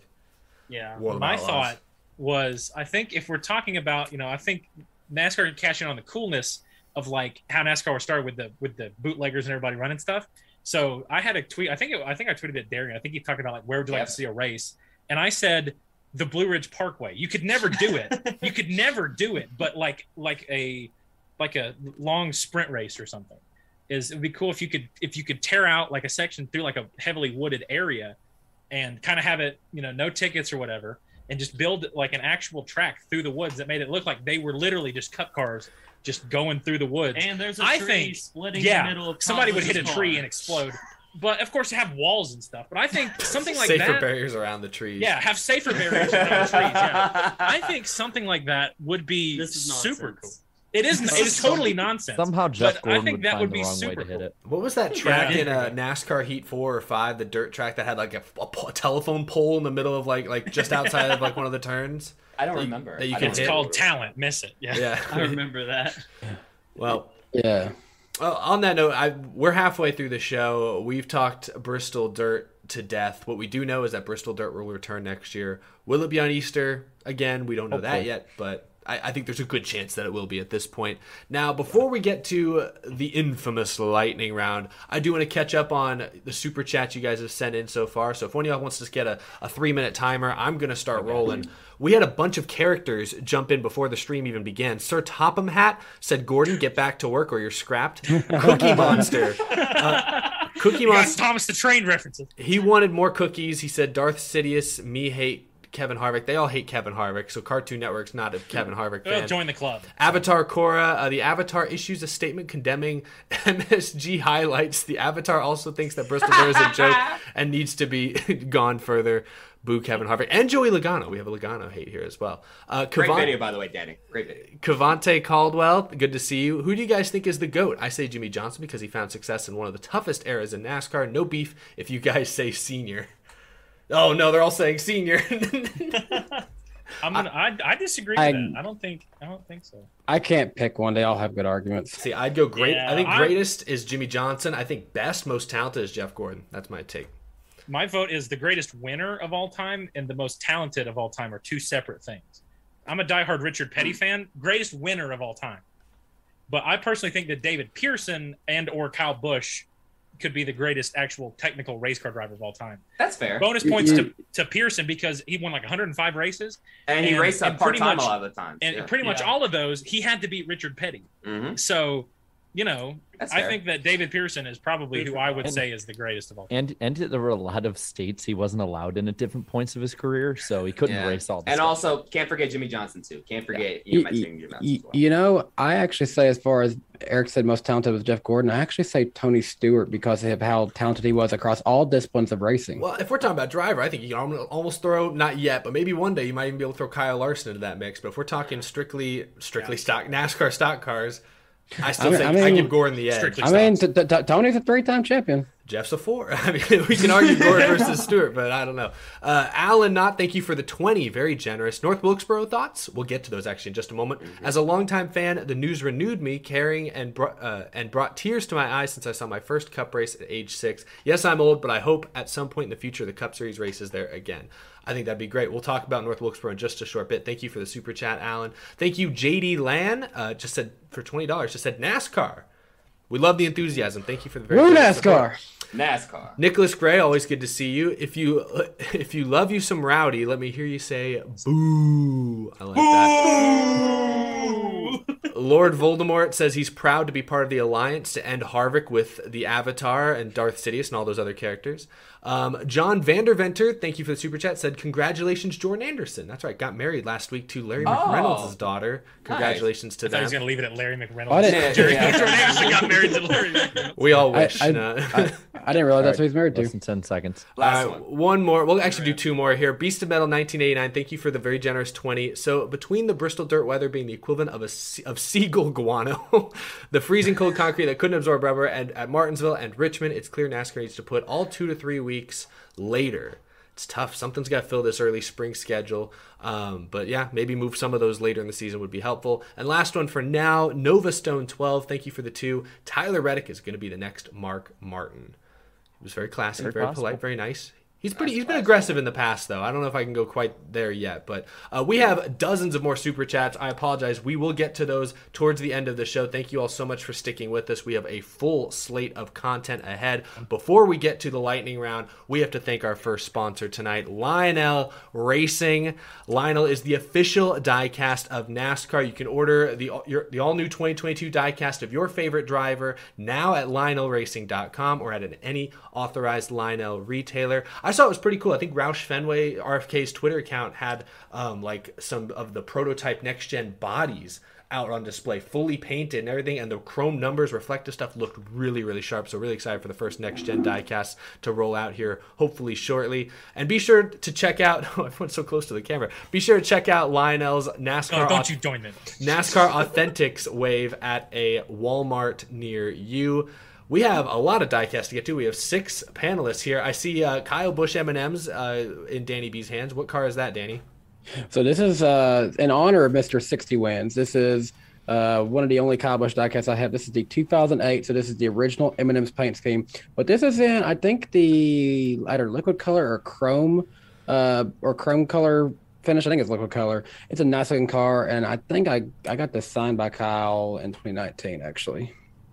I was there when you got that signed. I remember that. That was in yes, Bristol. yes, you were.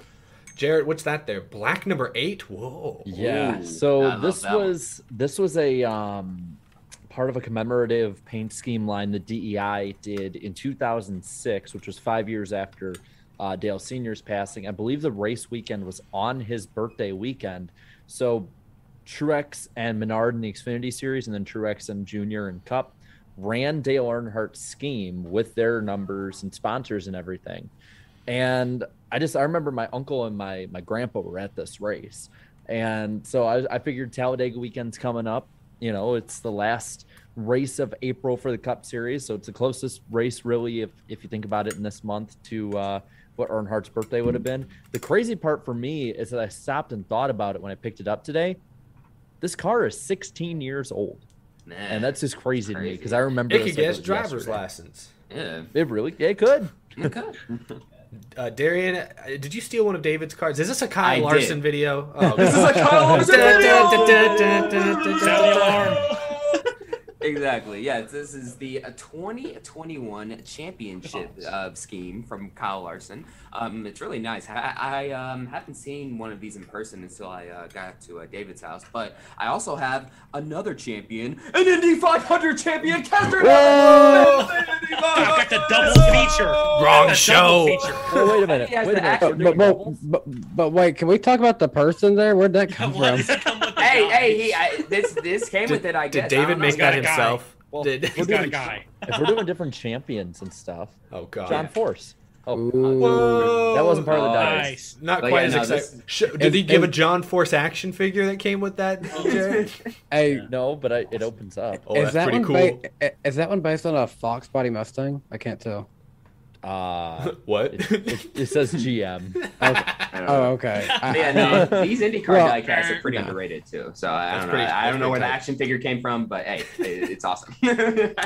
Uh, what do you guys have over here? Right sides only. I see Kyle Busch. Chase. El- go with Chase Elliott first. I got the uh, cursed number placement from the 2020 All Star race. The first race I went back to um, after I didn't go to races for a little while. Um, so really, not, really, none of us, none of us did for a while there. Yeah. Yeah. Come to think about it. yeah, that's a good point. but got the cursed number placement that didn't come back, thankfully. Facts. It's awesome. Awesome car. So I have the Kyle Busch uh, Homestead win. Um, I had this signed in person when uh, at the Daytona 500 this year. He was doing a, a rowdy dealership signing, and this was the only car I took.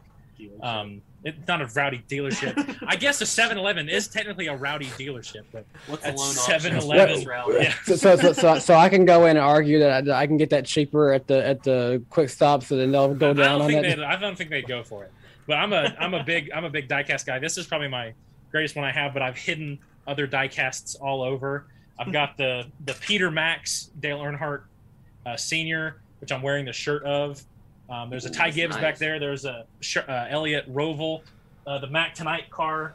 Um, Kyle Busch signed Skittles, signed Ryan Blaney, and then behind him we've got a Bowman, a signed Richard Petty, and a Chase Elliott. So I, I think I, I, I think Eric about threw back when you said Ty Gibbs. You had I Ty didn't, Gibbs even, back there. I didn't even know they made Ty Gibbs diecast yet. I That's didn't not realize. Ty Gibbs. that's the Richard Petty one. Oh yeah. There's Gibbs. Yep. Oh wow. Uh, Oh, that's right. Okay. I- Oh, sure. yeah. they, I- they would have made that one. Yeah. I, I saw I actually saw that one for sale some of the tents in Bristol this weekend. That's awesome. So I've I always got- collect them signed for some reason. So I've got Sterling Marlin, the Silver Bullet. Uh, I saw uh, Matt DiBenedetto, I believe, is running a Silver Mm-hmm. Bullet throwback on his truck at Darlington in a couple weeks. So I feel like I haven't showed this one off on the show in a while. Figured I would. It's iconic. The the bright reddish orange pops on the silver. Who doesn't love this classic paint scheme? So, um, on that note, thank you to Lionel for sponsoring the show. Gentlemen, Uh, do you feel a switch in the air? Things are getting restless out here in the NASCAR Weekly Podcast. Darian is breathing in. Oh my goodness. the lightning round on the NASCAR Weekly Podcast. I'm, Did you break Dar- David's le- uh, mic? I'm, I'm, I'm, I'm, I'm waiting for David to come in and think you're dead. Where is David? Is he, are you, did you break the it? room. He's in the other I room. pulled I pulled bro. my earbuds out, and as like they were like right here, all I heard was ah, just like screaming as loud as I could. I was like, oh, Oh, this this is is like- just in the nick of time. Yeah, yeah, yeah. Yeah, Oh, it could help. Anyways, So- let so- me, hold on, hold on, let me finish it up. Anyways, Jared, what do we have on tap for today? well, we got we got a few things. I'm gonna roll through them like ultra quick here. So uh, Bristol is gonna have another night race on the dirt in 2023, according to Bob. Uh, Pinty's has also come back and retained its sponsorship for the Canadian NASCAR Series through 2026. Uh, Food City also at the race announced a five-year extension to its deal with them. Uh, Larry Mac is going to be the crew chief for Jeffrey Earnhardt in the black number three at Talladega in the I didn't know Xfinity. Series. They're going all Uh, in. last Didn't realize he was Sunday, be it. Hendrick Motorsports became the first team in NASCAR history to score over 2,000 total team top tens. Uh, Noah Gragson has partnered with Beard Motorsports, and it will be sponsored by Wendy's. Such this a good looking car. That's Such a frosty good looking today. car. And, And fire and suit, his too. fi- yeah, his fire Mhm. suit looks just like someone working it at The Wendy's. helmet Rocket is killer. League. Yeah, Uh, the has helmet a is the best part. Rocket League has a new NASCAR DLC debuting this well today, uh, not this week. Today, well, yes, this week. And then last but not least, I threw this one in for Eric. Matt Kenseth ran the Boston Marathon at three hours, one minute, and 40 seconds, Hey. which, for anyone who wants to know, equates to about six minutes and 56 seconds per mile pace. Don't Gosh, worry, everyone. crazy. I could run that in probably an hour, hour and a half slower. Hey, And fun fact, I don't mean to rub it in y'all's faces, but we were talking about him being the greatest ever earlier. He actually beat Jimmie Johnson's He did. time in the same race a couple of years ago. Jimmie ran like a three hour, eight minutes. So Kenseth was seven, eight minutes faster than Jimmie Johnson. So that I think I saw, I think it was Nathan, a Kenseth fan on Twitter, said this is revenge sort of for 2006 and 2013. I'll take what I can get. this one goes to Kenseth, the good old boy. Um, but there you have it. That was the uh, the famous lightning round. And that'll do it for this edition of the Lightning Round on the NASCAR Weekly Podcast. And now, back to the show. Before we get into officially the second half of the show, we have to thank our other sponsor, Forney Industries. Forney offers a full line of welding and plasma cutting machines, metalworking accessories, and more. Great for do-it-yourselfers or if you're a professional metalworker, doesn't matter where you land on the spectrum. Forney has everything you need for your next project. Shop Forney's top-of-the-line products at uh, at forneyind.com or you can check them out at an authorized Forney dealer near you. Look for that green logo. Uh, be sure to check them out. Thank you to Forney for being a longtime sponsor of the NASCAR Weekly podcast. Always good to uh, to talk about them every single week. Now, gentlemen, before we get to Talladega picks, and we will again get to the rest of the super chats at the very end, there was some pretty big news this past weekend. I think Danny, you were like in the room, if I'm not mistaken, when they uh, announced that North Wilkesboro Yeah, yeah. has a plan to return. Yeah, so I'll say this as far as the build up to that, everyone in the media center about an hour and a half before we essentially all well, Jarrett helped get that news He out there, broke but, that news. but but but but but oh, even before Jarrett actually put that out there, we all knew it was something to do with North Wilkesboro. We just Yeah. didn't know what exactly, even but it was becoming very clear about the time that Jarrett tweeted that out. It was like, okay, this is not going to be what everyone was hoping it would be, but it's still going to be somewhat okay. Yeah, basically, North Wilkesboro at the very least has a plan to resume racing. They're calling it what the racetrack revival. They're going to have grassroots asphalt racing beginning this August in just a few months. Then in September, they're going to tear up the old surface and they're actually going to run dirt racing there in October. Um, they're going to repave it in time for 2023. But but yeah, go ahead, The Danny. the the cool thing though, when they do the asphalt race, somehow they're going to use the original asphalt that's still there. Dale Jr. must have cleaned Um, it up real nice a couple of years ago. Yeah. so- I hope they ain't got too much aluminum those uh, cars because this gonna be a bumpy ride for those guys. I'm just telling you that. Yeah. Uh, but but then what's even cooler when they scrape it all up, they're actually the plan is to use majority of the original dirt that still remains underneath that track for doing the, the track itself. They don't intend to pl- to lay too much more down on top of that, but the, the plan is basically to try to use as much of the original dirt as possible, which I like that. I like that if we're going to do this, they're, they're trying to use as much original uh, remaining elements to it as possible. But then once that repave happens, there, you know, we, we've all seen the renders online of the proposed like changes to, to the outside stuff, and and essentially my takeaway, and knowing how much of a business person that Marcus Smith is, he's not going to do some if he doesn't plan to get the end result of NASCAR or a top level uh, sporting event at at a facility that he owns. Um, you know, every every decision that Marcus Smith has made has been with the highest level possible. When they did uh, Colossus TV at Bristol in 2016, the, the reason was to get an NCAA football game at the facility. They did that uh, when they put the dirt on the track. The goal was to get a bigger crowd. Well, they they kind of got that again. Um, so everything he's done has been for the, I guess you'd say, the betterment of the best sporting event possible. In this case, he's going to want NASCAR. If it looks like it's going to be the Truck Series, and so be it. But I have to say, although he did not say it specifically, you have to you have to believe that he he wants more than Truck Series deep down.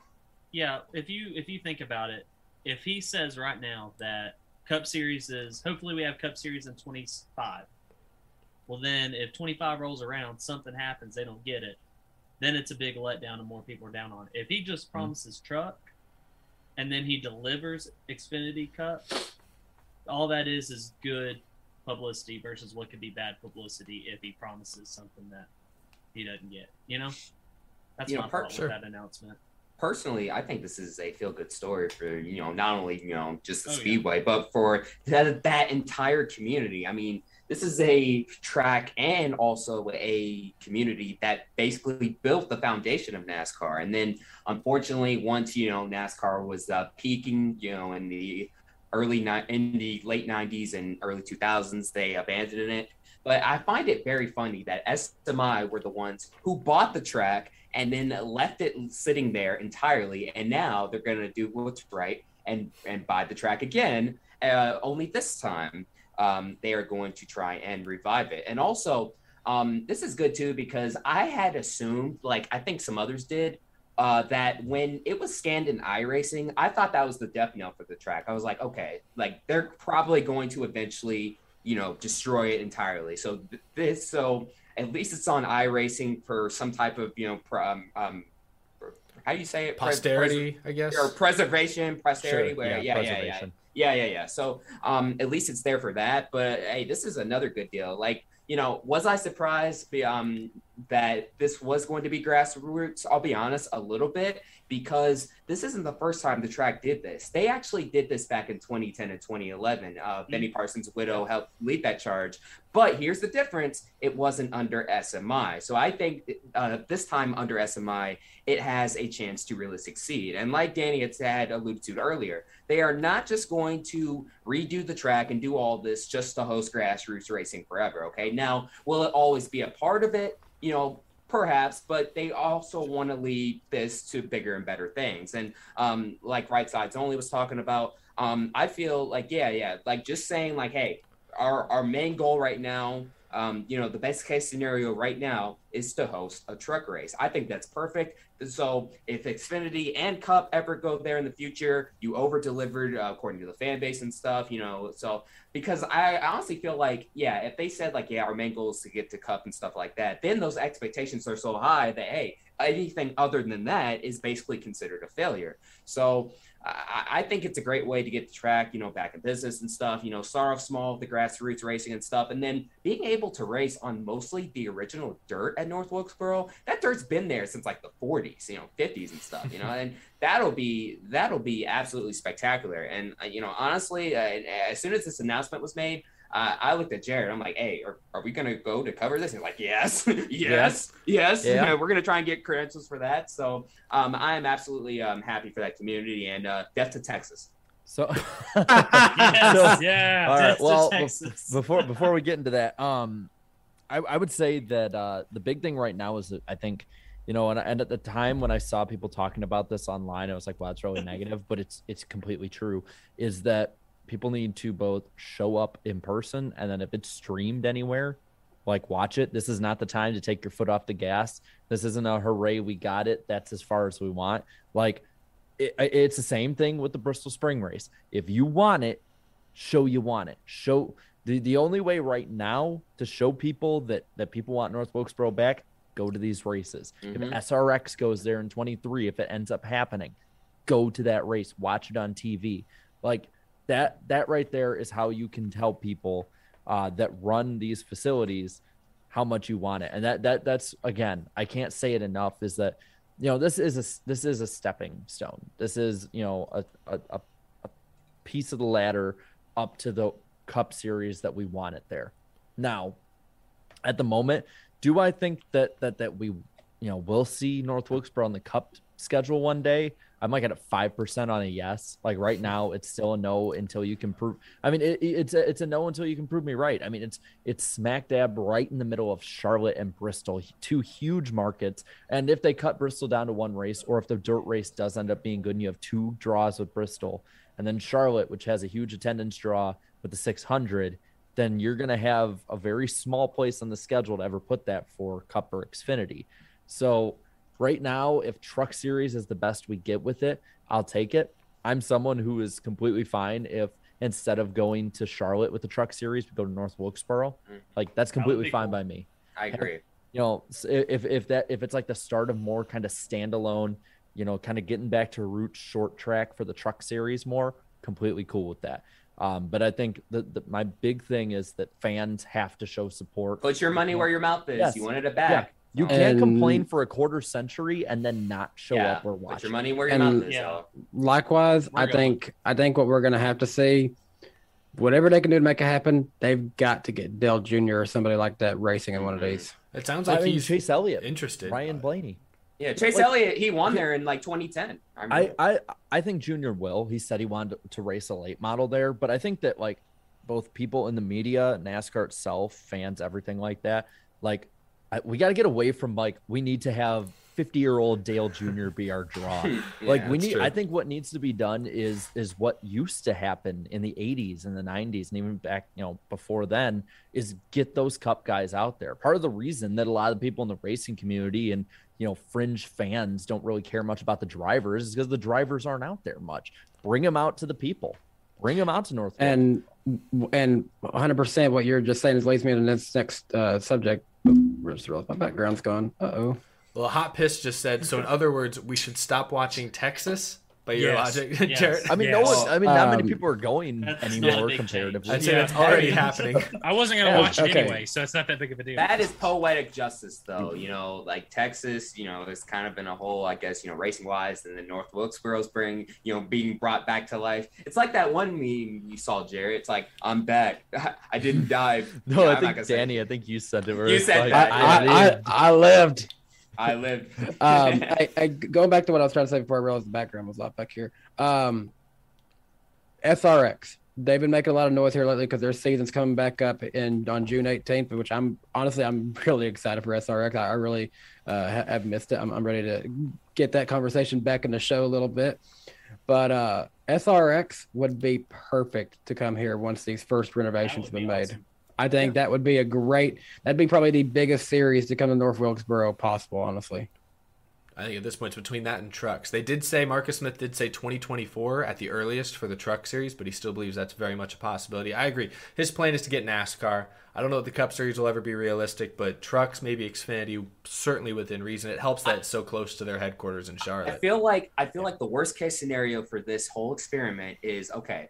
If you know Cup Series doesn't work out, at the very least, one Truck Series race per year, and most of the year late model races. Like you can't tell Yeah. me mm-hmm. that that community won't go to that track to at least see local late model races. Okay, late model racing is some of the best racing. It has some of the best racing throughout the country at short tracks across America and stuff. Like you don't need you know superstars like a Chase Elliott, a Dale Jr. to promote it. If the racing is good there, They will come. Okay, Well, but I mean- again, fans put money where your mouth is. when we were in Rockford, uh, watching the this the, race, was the late mile race at the Rockford Speedway, there were I believe 31 cars in the main, Mhm. and nobody went a lap down to like 10 to go. Now it was Like- really long because they didn't count Yes. caution laps, but, But it was great. But, but but more what I'm saying is like when we went to the fairgrounds, for instance, I, I can't remember it was it was well over 100, 100 you know, 50 Mhm. maybe 200 laps for a late model race, and not many went went, went a lap down there.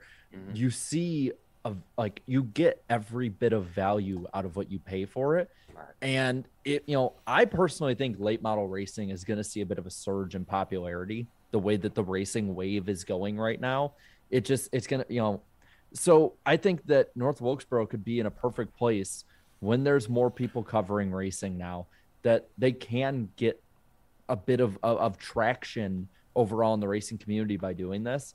Um, now, do I think that they should do every day of the week other than Sunday, like they're planning on right now? No, like that. I think that'll oversaturate it, even for a you know a small little town that wants to see racing every day like that. Um, but I'll, I'll be real. If they if they can have a staple date with trucks and a staple date with SRX, like every year, you know those two major races are there, and then have the late model races be like the supporting series for it. Like I think that's a perfect business model for that little town. Like it, it I don't think with a little short track like that, it won't take as much to do upkeep as it would for like a Michigan or a Daytona.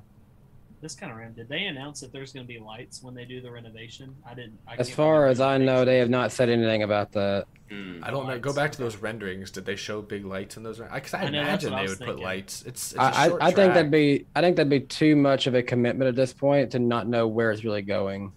Yeah, that's fair. That's fair. I think if we get a truck race there, they will. Yeah. Yeah. Oh, they got all that, That- that tax needs to be a money. They got all that money from from the state. I feel like They got a million from Thanks, Marcus Lemonis. if you're gonna build a short track in, in North Carolina, I feel like they got to put lights up. That's just me, but I'm, I'm shocked Yeah, Martinsville made it as long as it did without lights. Honestly, Yeah. It's like Wrigley. Hey, even the, even even the track like just right down the road from our house has lights. Yeah. Yeah, it has lights. It's not a racetrack anymore, but it still has lights. So they can put lights in. They didn't make it past the 90s. well, we'll see uh, what happens to North Wilkesboro. What I'm most excited about is that they have a plan. Like we keep, we saw these renderings, but you know we've seen Nashville Fairground renderings for years now, and nothing has really happened yet. It's great to see an actual plan for racing to return just in the next few months. I think that's super duper exciting. It's actually you're from that area. happening. It's Yep. not a dream anymore. It's I thought, it, and I think it's I thought it wasn't real. We're all Yeah. we're all a bunch of guys. I, I don't know how how old you guys are, right, since only, but I imagine all of us here are basically in our twenties. I know I they stopped Cup Series stopped racing at Wilkesboro before I was even born. Yeah, Same. here we Same. here Yeah, we all are talking Yeah. about how excited we are to see it back. So I can only I- imagine if you live in the area or if you've been watching NASCAR or racing for decades, how special this has to be. Like I can only imagine. I know. I know. I think my dad would be really excited for it. Um, It, at least, at least for me, like it was not a track I knew of in my childhood. I definitely had to learn more about NASCAR history before I ever knew about this track. Honestly, yeah. Eh, Same and here. I, hate to say that. I hate to say because that sounds so bad because of you know looking back on it, it was a very iconic track for NASCAR. But like that's the truth. Just, just pe- fans our age, we didn't grow up with tracks like that. So when it was, you know, announced, and I when I first learned about the news, um, bu- you know, before it was announced, I called up my uh, my grandpa and my uncle, who were both big fans. You know, my grandpa's been a fan since Marty Robbins was racing. My uncle was a fan. You know, he was well into his teens when uh, the, I think he might have been in college by the time North Wilkesboro uh, stopped, you know, being in Cup. So both of them have vivid memories of how it was, and hearing like the really like they didn't think it was on their radar. So I, I can't imagine like they probably you know they probably got off the phone with me and probably like went on YouTube or like thought of like old you know moments with Earnhardt and Waltrip and you know maybe my grandpa Marty Robbins. I just I can't imagine how cool that would be because like I know you know and I know it's not the same level and I don't want to say it is. For me though, if I found out tomorrow they were racing at Chicagoland, like I would have this joy in me that like nobody else that hadn't been going there, you know, or watching races with that connection would understand. And and so to think of like, you know, almost three decades that there hasn't been like but because by the time they have actual NASCAR series racing, it might be over 30 years since that 1996 race Wow. like that's just amazing to me to think about like i mean that again it's more than i've been alive so it, it's just I'm happy for a lot of old school fans that even if it's just late model racing, I, I don't mean to say that disrespectfully, they at least have that. They get a win this far after. And also, I'm happy for the North Wilkesboro community because after NASCAR yes. had left, that community fell on hard times economically and stuff. Uh, yeah. So it's great to have the track back in some sort of capacity. And hopefully, someday, maybe someday, the Cup Series can return there. Hopefully. Hopefully. It's uh, something is in motion for the first time mm-hmm. in yep. what feels like forever. So, well, yeah. on that note, from a short track to a super speedway. We've reached that point in the show where we have to talk about this weekend's action at Talladega Super Talladega!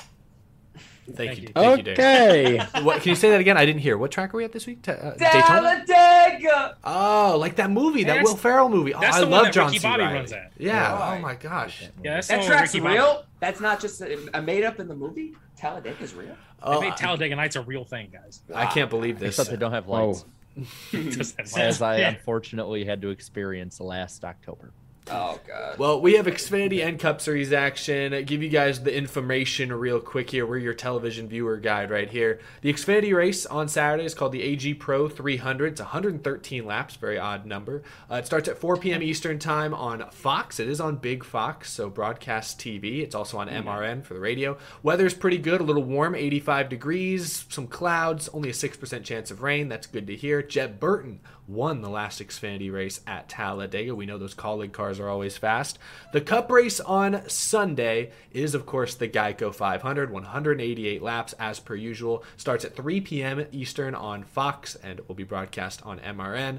Uh, similar weather, 84 degrees, mostly sunny, only a 12% chance of rain. So after weather delays the last couple weeks, hopefully we get another clean and green weekend here this Sunday. Brad Keselowski won the most recent um, or he won the last Talladega spring. Was he? Did he win the spring race last year, or did he won the fall race? He won the spring race. This is he was no, the defending Bubba race. Won the fall race. Yeah, Bubba won the fall race. Keselowski won the defending the, the most recent spring race. Um, and Dale Earnhardt Jr. will be in the booth. Uh, we haven't really talked about that too much, but yeah, Fox and NBC through the USFL apparently of all things were able to come together and and form this Avengers-like crossover with Dale Earnhardt Jr. joining Mike Joy and uh, Clint Bowyer this week, and I think that everyone's excited to hear that that is and, the only thing the USFL has done that is good. Yeah, at least but, at least one thing will come from this league that'll probably last yeah. only like three like months, two weeks. Oh yeah. my gosh! If, if you all remember though, uh, this is not Dale Earnhardt Jr.'s first time commentating on Fox. Though he has done some guest commentary yeah. for X- Xfinity Series back in the day before he retired. I was at that race in 2016. I think Daniel Suarez beat Kyle Busch on the last lap at Michigan. Mm-hmm. Real talent. Darian, do you have your betting odds pulled up for? Uh, yes, I pulled. I did them at the last minute. I saw it was playing. I was like, I was like, oh yeah, that's right. I have to do them and stuff as soon as I got back from uh, from uh, Indianapolis Motor Speedway. But here is Darian's famous betting odds of the NASCAR Weekly podcast. We need like theme music. I have a banjo out there. I'm gonna get a banjo. uh, I, I think we're good without the banjo. Dang it! That was my big moment. Anyways, Ryan Blaney enters this weekend as the odds on favorite at plus 1,000 to win this weekend's Talladega race, followed by Joey Logano in P2 at plus 1,200. Denny Hamlin, P3 plus 1,400, and tied for third as well is Brad Keselowski and Chase Briscoe, also, also at plus 1,400. As for the best of the rest, the previous Talladega race winner, Bubba Wallace, sits up, up, um, up for uh, up of that category at plus 1500. Tied with him is rookie and the last super speedway winner. Or well, actually, no, no, no, no. Uh, the last super speedway winner was Atlanta. technically William Byron. Yeah, yeah, yeah. I have to get used to that now. The um, Daytona 500 winner uh, from this year, Austin Cindric, is also plus 1500. And finally, Last week's race winner, Kyle Busch, is plus 1600. Now for the famous underdogs. Leading this category, and I do consider him an underdog for super speedways, considering his track record, Kyle Larson is actually at a plus 1600. Now, those who are making the odds might not watch racing that much because I would have put him at much higher odds to win based on his history. But yeah, hey, I see, I see what I get people to bet, man. Yeah, exactly. Uh, Michael McDowell is sitting at plus 3,000. Harrison Burton at plus 5,000. Even though he's not having the best year, you have to remember in his NASCAR Cup Series debut at Talladega last spring, he scored a, he scored a top 10. Not bad for your debut. So, hey, you know, he might do something. And finally, this guy really showed me something last weekend. Um, did pretty good in the heat races and stuff. I'm really curious to see how he will do at, at a totally different track um, like Talladega. Ty Dillon at plus 9,000. Oops, I'm sorry, I forgot to put one more, um, but I do remember this last one. Another rookie that's really impressed me this year, Todd Gill or Todd Gilliland enters this weekend at plus 10,000. Now, hey, you know, he's doing he's doing pretty good, so hey, that might be hey, you might have a chance to, to get some money there. So hey, we'll see what happens. But yes, those are the betting odds. And really quick before we move on, let me go over the NASCAR Weekly Podcast fantasy standings inside the top five. At number one is UGR2, who still holds the points lead. He's leading by nearly 100 points over second place Toyota Tough. Third is Dawsonville Siren 9. Fourth is Trevor Sports 98. And rounding out the top five is Kenseth's Legacy 2. And then my mom continues to beat me in fantasy. She is P20. I am P49. So, hey, top half of the field though. Good job, Darian. Hey, hey, at least I'm in the top 50. Let's go. So. Excellent stuff. Well, before we get into our picks for this weekend, we have to recap the pick points, and this is becoming my favorite Hey, segment. thank God Tyler Reddick didn't win. Thank, I was about to be mad. I know, my- I, I told I told Jared that too. I was like, hey, thank God she didn't win because Eric would have had a larger lead than he has. As it stands, my lead is still respectable. I'm leading Mm-hmm. the points with 100, uh, 161 total. The chat, you guys are still P2, minus 11.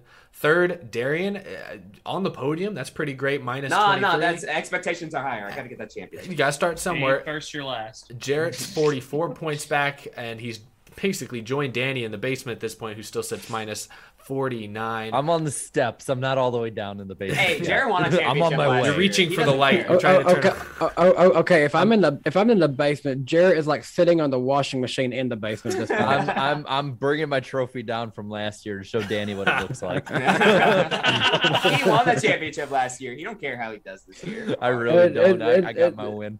My my biggest highlight is I led the points for one year, week last year. That's about it.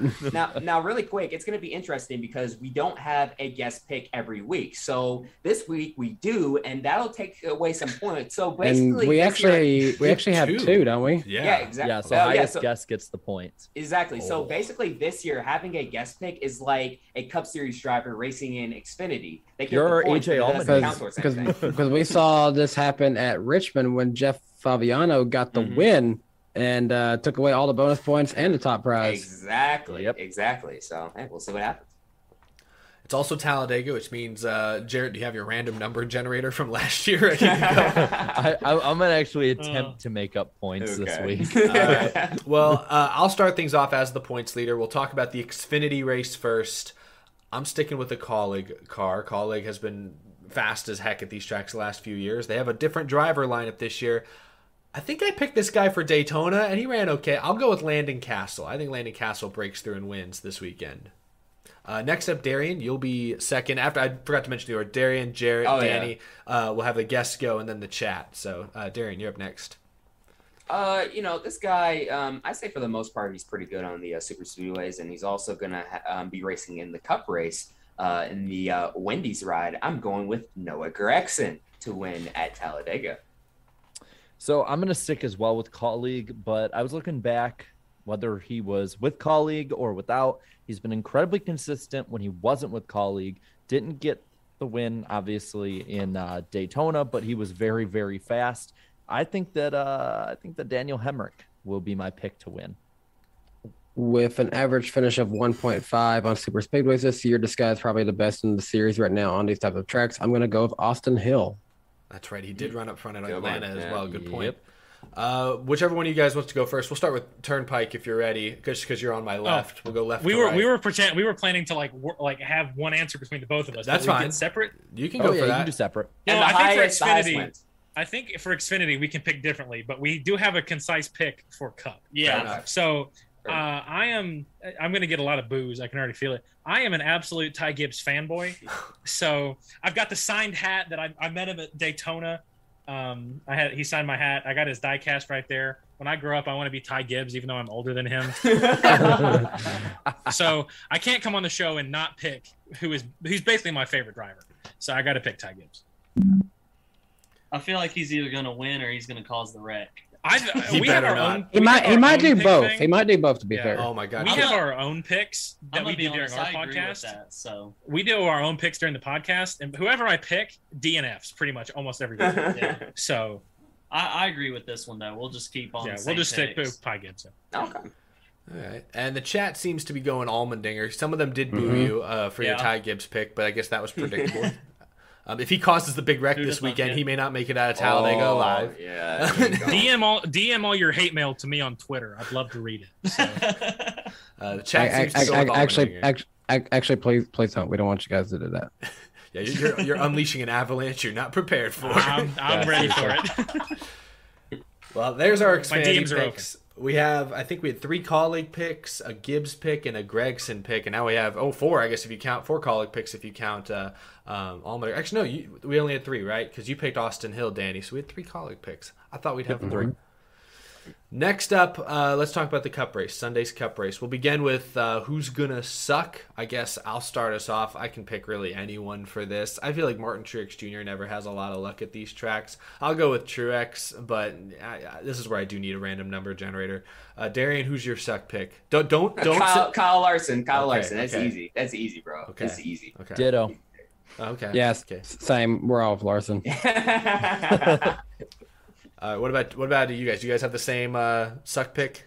yeah, yeah, we're, we're going with Cole Custer. No, I was that's what I was hoping. I was hoping. again. Every again. Oh, every week. That's what I thought you were gonna say, Darian, and I was like, no, no, not Nah, Custer. nah, nah. Larson, bro. No, but nah, I knew Custer was gonna be said. I knew it.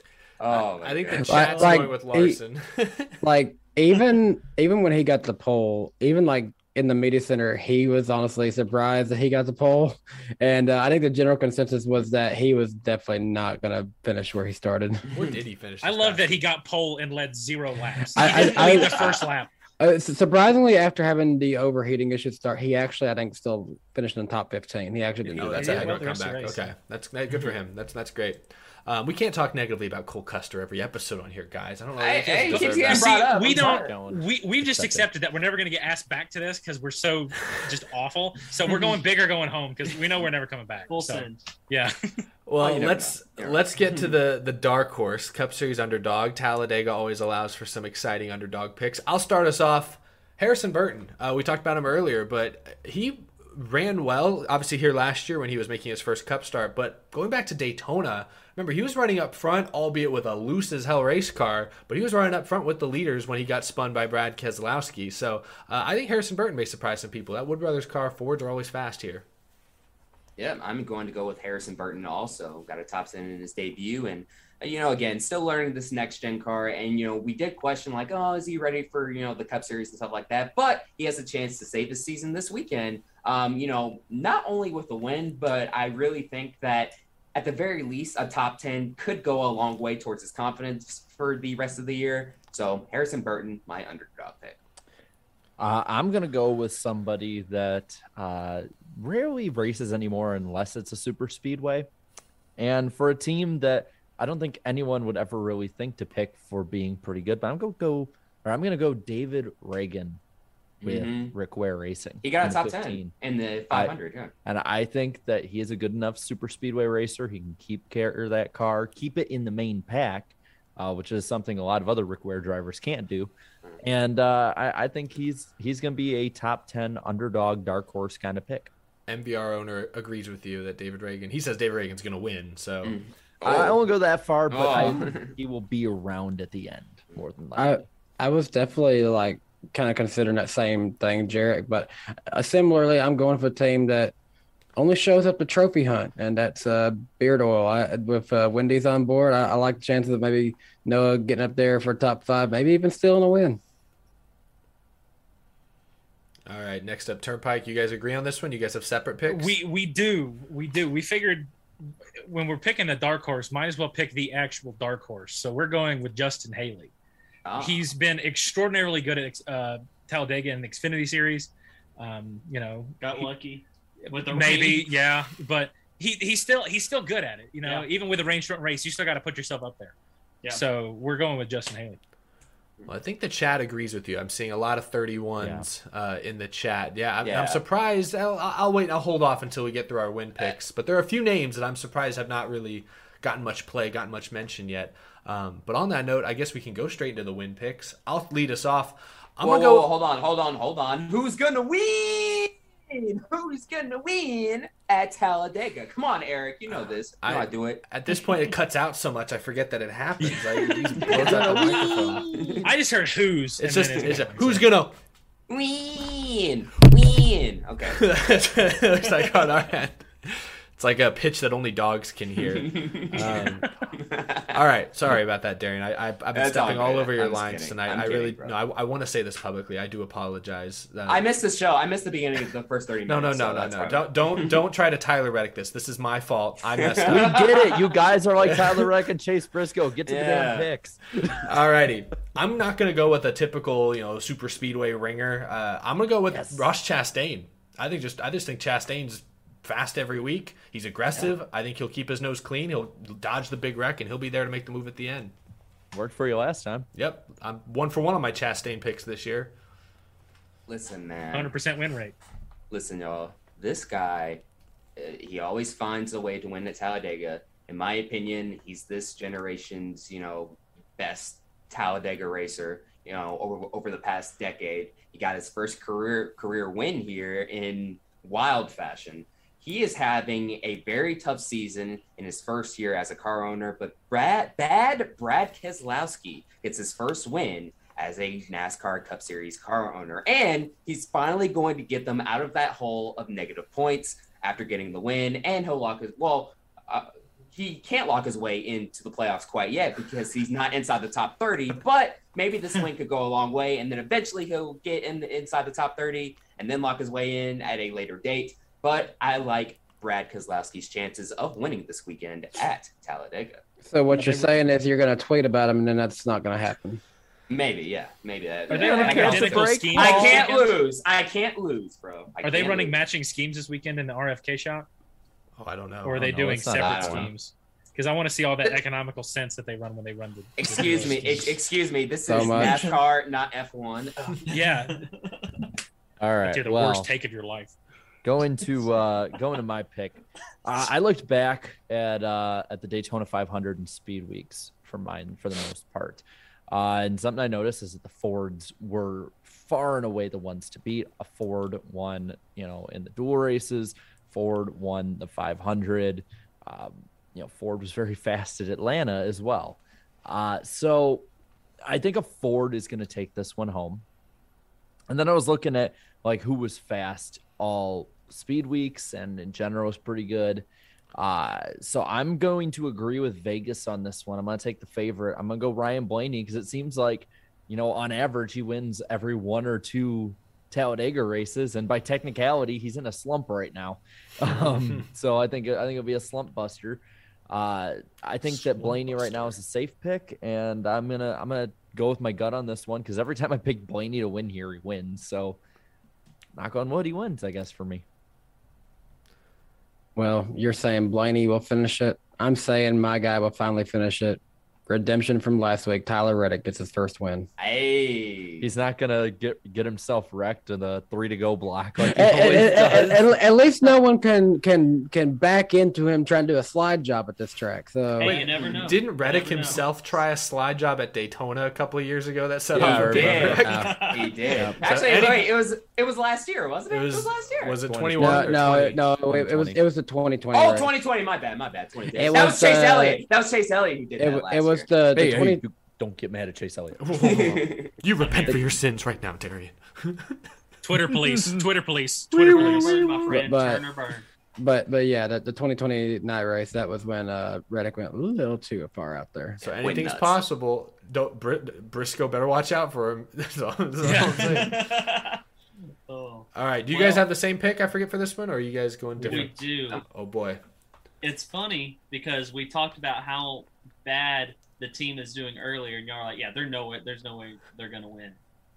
We're going for the full shot. Let's Bubba Wallace gonna do it again. Hey, I was He waiting gets for up there someone. one way or another. He's so good at super speedways. He and is. People, people will look for any reason in the world to discredit him. No, no, no. But He finished is second in the so good on super Yes. speedways. Finished He's second in the 500. RPM, Yeah. RPM twenty three eleven. Doesn't matter where he's at. He's Yeah. up there. he was running up there in the 43 car before the 43 car was as good as it is. So Yep. I'm glad you mentioned you guys mentioned Bubba, and I'm glad you mentioned Brad Keselowski, Darian. Those were the names that I thought would come up in the underdog round, but nah, we're going all in. No, we're going this wins, thing. bro. I like bonus it. pick this weekend. Bonus pick this weekend. Uh, Charles Leclerc is going to win the F1 race. Just throwing it Hey, hey, there you go. I got the signed picture in the back. I'm praying. So Future And, uh, F1 champion, I, bro. I think we got the chat pick pretty much nailed down. Blaney. Yeah, I'm They seeing Blaney. almost all Yeah. Blaney's. Yeah. S- Yep, chat. You made your bed. You got. I see some Blaney. bubbas. Blaney, you're all with me. There's some bubbas. Noah. I see uh I see an Alex Bowman from a very not biased 48 fans account. Yeah. Is that your burner, Dave? It's 48 I, I- fans. I can you think we believe got our pick though. It's so. basically Blaney, y'all. Yeah, yeah, it's been decided. Ferrari. Ferrari. Ferrari. Ferrari's going to win the Talladega race. There's always a T. F one cars right. in the middle of the Cup race. Eric, we uh we got any any more super chats to look over? We do. Now that we've talked Talladega and everyone sat through our grueling picks, we have to get to the remainder of the super chats. Really appreciate your support. Let me make sure I am picked up where I left off. We have a ton of super chats from Jar Jar Binks that, that I feel like I should just read through them all like at the same time. Uh, he says Misa thinks Bristol dirt is very stupid and gives the sport bad PR. I, I disagree with that. Uh, he also said that he thinks uh, Doo Head Harvick is, is washed up. And he also uh, was talking to Isaac in the chat, who said that Harvick, he sent a super chat saying Harvick is greater than Kyle Busch and that the Fox pre race is greater than Jar Jar Binks. Jar Jar Binks retaliated saying that Isaac me thinks Misa thinks Yusa secretly love Misa. So we have a whole arc here between some of our super chatters and Darian. You gotta stop playing with Jar Jar David's Binks, stuff. so I- Get yeah, the- this is David get Land's like Starfighter blanket. That would be perfect. Oh, get the Yoda. Get the Yoda. All right, Rogue- Napa Racing Rogue One fan coming in. Napa Racing fan sent two and said, "Here's two for a hot dog, Eric. I know how much you love them." yeah, they're great. I'll save that up for next year.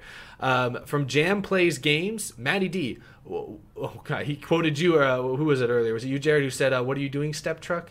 Yeah, now we have uh, apparently now Matty D's. step truck. Oh gosh, uh, Gavin Adcock, always good to see you. Hey Jared, I watched your grades video in defense of Larson. Most of his DNFs were good runs beforehand.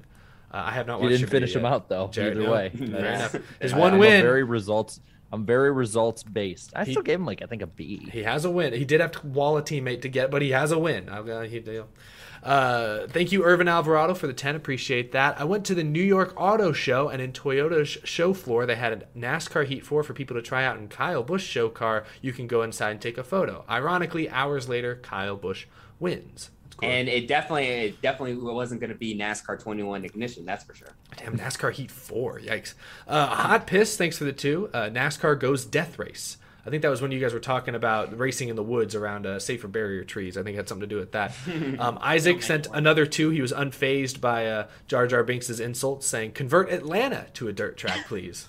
Hey. Oh my goodness, wild, wild things happening. Uh, wild. should have mentioned this earlier, but Fat Dad with two T's and two D's uh, dropped a fat 50 uh, earlier in the evening. Really appreciate that very generous support, saying Busch will have uh, to beat guys like Larson, Elliott, Hamlin, Logano, Blaney, Byron, Bowman, Reddick, Briscoe, Ross, Ty Gibbs, and others. Talking about him getting to Dale Earnhardt's win total. Uh, I think it all comes down to the cars because at least five of those guys will be more consistent than him as the years go on. So he sounds at least a little skeptical about Kyle Busch reaching Dale Earnhardt's win mark. Um, I think we all said earlier, a lot of us sound a little lukewarm on it. I think if he races for six more years, he gets it. So I, I think it's very likely he'll get it. But we had that whole debate earlier in the show. Appreciate you chiming in, Fat Dad. Crouch K85, thanks for the five. Kyle Busch backs into a win. Alex Bowman, oh, I see you have learned my winning ways. Uh, That's right, he's learned his strategy. Um, Ryan Boucher, Boucher, I hope I'm saying that correctly. Thank you for the five. My first race in person, 2015 June Pocono race when Jeff Gordon had the Penn State scheme. I saw the car when Jeff Gordon drove it in State College, PA. That's pretty cool. Pocono first Wow. race. Yeah. Still yet to make it up there. Have anybody here have have you guys been to Pocono? Right sides only? You all ever been up to We Pocono? haven't. None of us here have been to Pocono. Maybe someday that'll change. Pocono I- sounds beautiful. I should have went last year. Uh, I like going to good tracks. Yeah, we like going to tracks where they race well. So Uh, GN, thank you for the five. Compromise, doubleheader Bristol weekend. One on Saturday, one on Sunday night.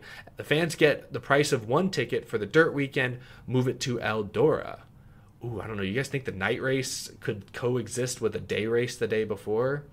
Or vice versa? Night race and a day I, race? I, I- no, I don't think so. Personally. No, we can't. Not not with the way they run those weekends. It's a no. good- They'd have to no. overhaul it completely. Very creative GN, but yeah, I don't think that would Yeah. work out. Lord Voldemort, we talked about this earlier. He said he prefers the seventh plate race over a dirt a dirt track. Yeah. Um, Andrew Mayer, thanks for the five. Ironic that the guy who said dirt racing takes the sport back won the dirt race. KFB really is a master of Bristol, even if he got a Bowman style win. I don't know. We're not calling him Bowman style. We're just saying he backed into it. Come on, that's not fair to Bowman.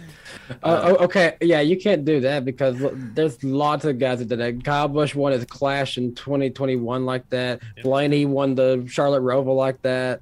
They all You're gonna get did. Danny on the warpath, y'all. Danny- go- I'm ready to throw down. He's gonna go scorched earth on the chat.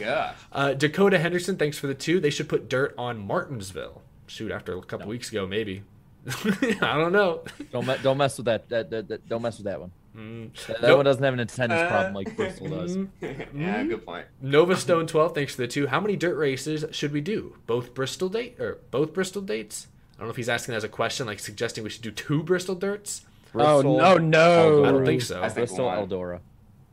Um, from Kevon, uh, Ke- Kevion D. Weston, little off topic, but how would you guys feel about a speed racer type motorsport in the future, based off the movie? If you guys have seen it, you mean based off the show? I watched the classic show. show. as a kid. I, I, the, the movie was eh, it was nah, bro. But Good. need to go back and see. How would that even be possible? How could you even do like Video a- games. video games, Yeah, just yeah. esports. I guess you'd have to do it that way. Thank you, Could where the Antar. Party. Antar Das. Uh, I couldn't watch the ending of the race due to the fact that I have to get up at 5 a.m., but it was an exciting finish. Also, the vortex theory is real in every racing series. oh my gosh. Uh, thank you, Lord Voldemort. The Dark Lord wishes everyone a happy 420. However, the Dark Lord thinks NASCAR celebrate on Sunday because it was a total joke of a race and officiating. I, Happy, happy 420, Officiating some everybody. Work. the Dark I will Lord's admit. spreading negativity everywhere he goes. Um, speaking of 420, Chips Never sent $4.20 saying, Should Oh. Xfinity have a dirt race? I think it's the joke. No. They, they said the joke. Yeah. I don't think so. Yeah, I think it's you know number. trucks. I think trucks Xfinity. Yeah. Or no, excuse me, trucks You know and Cup what? is good. I'll be a contrarian. Why not? Why not give it a shot? Why not? I don't know. I'd be curious to see who stands out. I want to know is what if Gragson secretly a great dirt racer? It's gonna Ty- Ty- Ty Of course. Ty Gibbs would Why win. did I even Ty ask? Gibbs. Of course, yes. Robert Gibbs. Robert Russo, thank you for the ten. Very generous of you. Talk about how NASCAR should race on dirt. Uh, talks about how lucky another. Oh gosh. Oh, he's talking about Kyle Busch's winning strategy. He's saying he talks about how NASCAR sh- shouldn't race on dirt, then he wins the race. And he talks about how lucky another driver is to back into wins, and then he backs into wins. So yeah, Kyle Busch just using like reverse psychology to get these trophies. Thank you for the Ah, super chat, Robert. Thank you, James Greer. He sent two asking, have any of y'all played Circuit Superstars? no. No, no I don't know what that Unfamiliar. Is. I'll look it up when I. I Yeah, we'll look it up after the show. Thank you for bringing it to our attention, James. This may be important stuff. Thank you, Nova Stone, again for another two. The Chase Blaney points battle is getting zero coverage, and we're to blame for that. We didn't even mention that tonight. How close are they? Are they still Well- tied? I don't know. They're really close though. Well, I mean, like in our defense, I mean that's kind of NASCAR's fault because you know they have playoffs, so it's like it won't really matter anyway. I mean, it matters for some of the playoff points, Yeah. but it won't matter till later in the season. yeah, sorry, but I mean, that's kind of NASCAR's fault there. Kyle Hart, thanks for the five. If all the drivers didn't watch Cars before racing, they failed. Also, Ratatouille sucks. Oh, God, I can't. no, I believe- damn. I said it was How bad. Many? How many weeks? How many weeks has this been going now? Jared, Three or four. Jared, you asked for this. I know you didn't say it sucks. Ratatouille is not a bad movie. I said it was overrated. There's a difference. You know Still the Ratatouille slander. you know the internet doesn't detect that kind of subtlety. care. Their their problems are not my fault. Napa Racing fan, thanks for the super chat. Bring back Rockingham. Hashtag replace Texas with Rockingham. It may happen. Uh, Beautiful There's only karmic so justice. There's only so many North Carolina tracks. By the way, three points. Elliott has three points out of Blaney. Oh, that is Okay. close. That is close. Pretty close. close, yeah. Thank you, James Greer. Another two. Imagine this car makes Texas good. Could happen. Let's not get crazy here. No, no. I, But I I hope it could. And if it doesn't, we can blow it up for good. Oh, well, It geez. tried doing that to itself So earlier violent. last year. Walmart. Nobody was hurting I mean, that, right? We can joke about that, right? The, the like, No gas hurt. We can make a joke. Oh my gosh. Um, Um, let's just expand the Buc-ee's next door. Fine, Yay. fine by me. Make a super mega ultra Buc-ee's. Thank you, Maybe we'll Isaac. see more people getting married at it. Have- like a reception at the Buc-ee's. Uh, Thank you, Isaac, for the two. My pick to win: Thomas the Tank Engine. Choo choo. So he's pulling for some train Fair racing. pick. Uh, I think he's got a chance. Corvette Racing 48. What number is Thomas Tank Engine? Is he like number one? One. So be Ross just That was my pick. Number one. Nah. Corvette Racing 48, thanks for the five. If Ty Gibbs causes a wreck that takes out Jeffrey Earnhardt, then he'll need security to escort, escort him out of the Oh track. my gosh. Don't even don't put that evil on on Ty Gibbs. He needs a week off. He Mhm. needs he needs a quiet weekend. Um, GN, thanks for the super chat. Darian, I'm inside you, David Land's house. Gilliam, you didn't say it. Oh my god. I am inside you, David Land's house. Oh, thank God you uh, I, out of this I, I'm, house. I'm, I'm, I'm glad you put the house on there. Yeah. Thank you for the super chat, Noah Lewis. Always good to talk to you at the racetrack. Great NASCAR reporter, has some great coverage. You should Yeah. be following him on Twitter. You should also be subscribed to him on YouTube as well. We may have to get him on the show here before. Don't too, worry, too don't long. worry, Noah. Okay, We're gonna Nick. take that channel down soon. Don't worry. Noah Lewis, thanks for the super chat. Didn't leave a message, but always good to see you, Noah. Um, thank you, NASCAR Bowman 48 for the two. Daytona 500 champ Austin Cindric wins. So he's chiming in with his um, Talladega prediction. The last few here, Napa Racing fan again. The 2017 Fall Dega race killed me when Brad K won with cheers to Dale Jr. on the bumper and Dale Jr.'s final Dega start where he got his final pole. That race was crazy. Wasn't Dale like one of the final Mhm. like five cars left running at the end of that thing? Yes. Uh, thank you. Oh, this is a wild name. Blind Spot, for Blind Spot, and other letters. Thank you for the two. Go Bubba Wallace. Do it for Dale. Dale. I love the way it's spelled. Dale. Yes, Um, sir. Bubba Wallace going for back-to-back Talladega wins. And lastly, I believe from Kyle Hart, thanks for the two. Thinking about going to Road America. Should I go? I'd Yes. say why It's, a, Yes. it's Yeah. an awesome It's experience. a whole great. adventure and a race. race weekend in one. You Everyone says- basically it's awesome. Everyone says to camp out at tracks, but if you're going to camp out at one, I think Road America is the one probably to do. Between that and Talladega, Mm-hmm. for sure, because Road America, Talladega- you're, oh, basically, Talladega. you're basically up in the woods. Well, but it depends. If you're like not the rowdy type, then maybe Road America is a little more Hey. Slapshoes camped out there and he was plastered. I- but he's Yeah, the rowdy. Slapshoes people may not He's know. the this. rowdy. He's kind of wild. So, so I will be at Talladega this weekend. We are actually camping not in the infield on the outside of Talladega. So I think that's more of a. I mean, it might not be that tame, but it's tamer than the infield for sure. We got to get into the infield, man. hmm And money. and I believe I'll send you some if you need to. I want to see what's in there.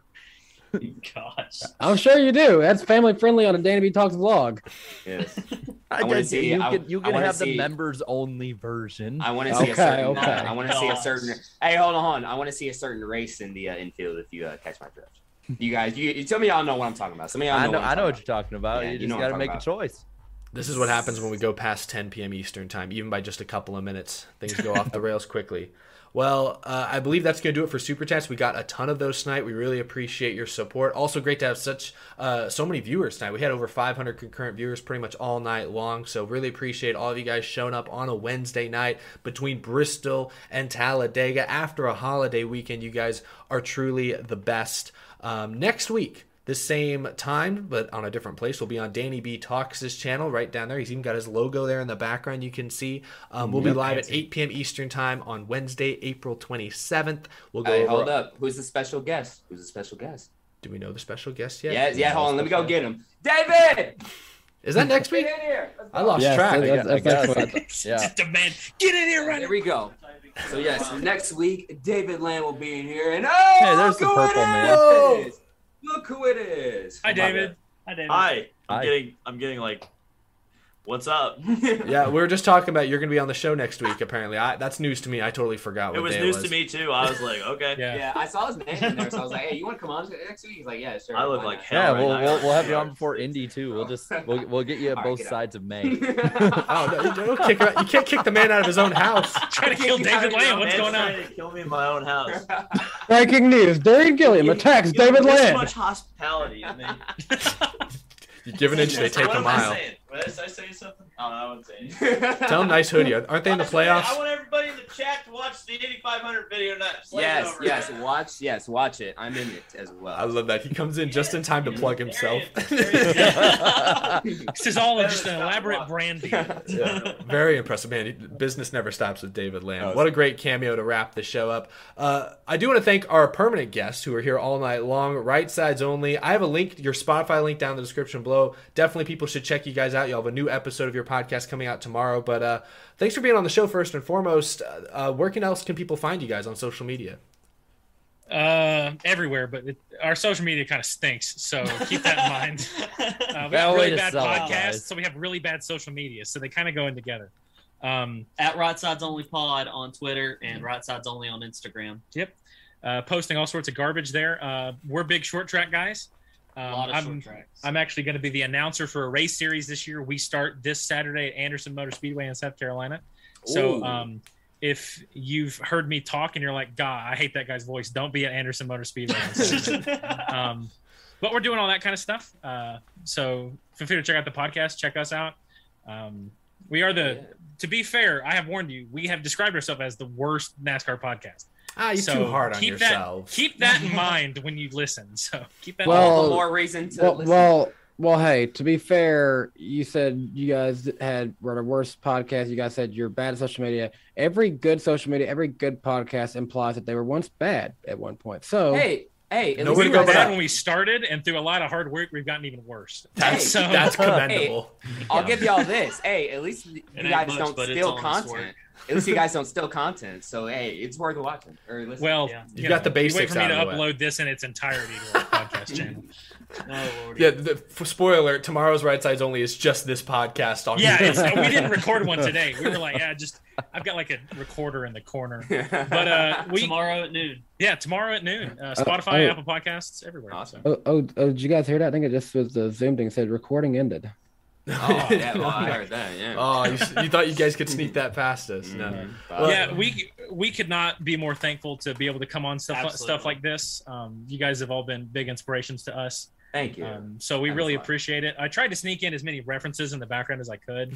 so I've got the Yankees because the Astros are terrible. I have my Giannis Oh. jersey because the Rockets are terrible. What? I saw Oh. I saw Denny delivers in the chat, so I got a signed Wallows CD back here.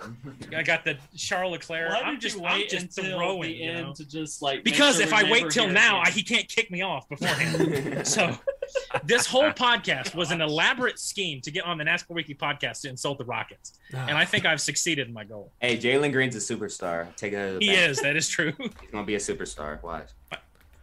Well, but oh lordy. this jokes has been a, aside, thank you guys so much. this Yeah, has been a good time. Uh, we'll never do it again, but we do appreciate you guys being on for two hours.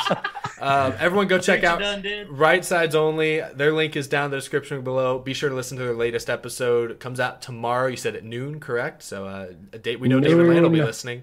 Noon. NASCAR should take some notes. I mean, we put it out at noon. So Yeah, Thursday afternoon racing. I think that's NASCAR's bread and butter. We got that down pat. Um, time racing, you know. Shoot, if midweek night racing was bad ratings, I don't want to know what midweek day racing would be. I think we need we need to do Wednesday morning at like seven thirty.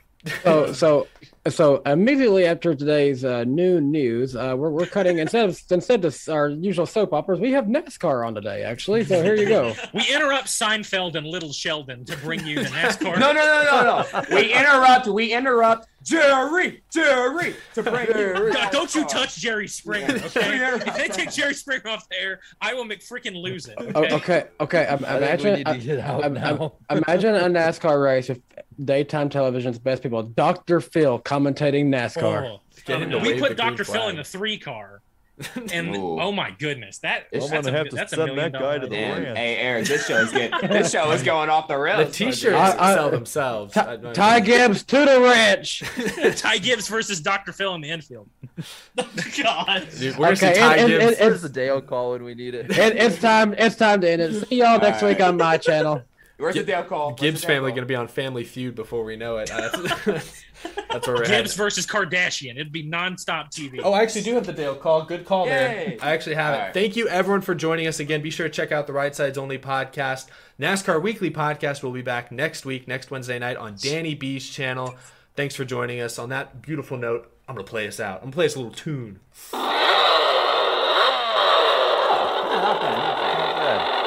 Goodbye! Green, green, green. Holy moly. Great job! Yeah! This guy. Thank you! Wow! Hell yeah. Woo-hoo! Great job, man! Now we got a crash. Car spinning left and right. Buddy, let her rip. Rain like hell, baby! Come on! Oh my god, guys! Yes! Yes! Unbelievable! You guys are the best! Yes, yes, yes, yes! Oh, what a year!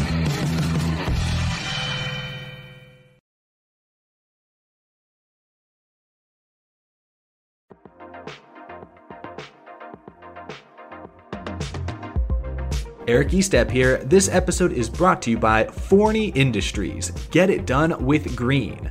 Forney offers a full line of welding and plasma cutting machines, metalworking accessories, and more. For do it yourselfers all the way to professional metalworkers, Forney has everything you need for your next project. Shop Forney's top of the line products at forneyind.com. That's Forney, F O R N E Y, ind, I N D.com, or at an authorized Forney dealer near you.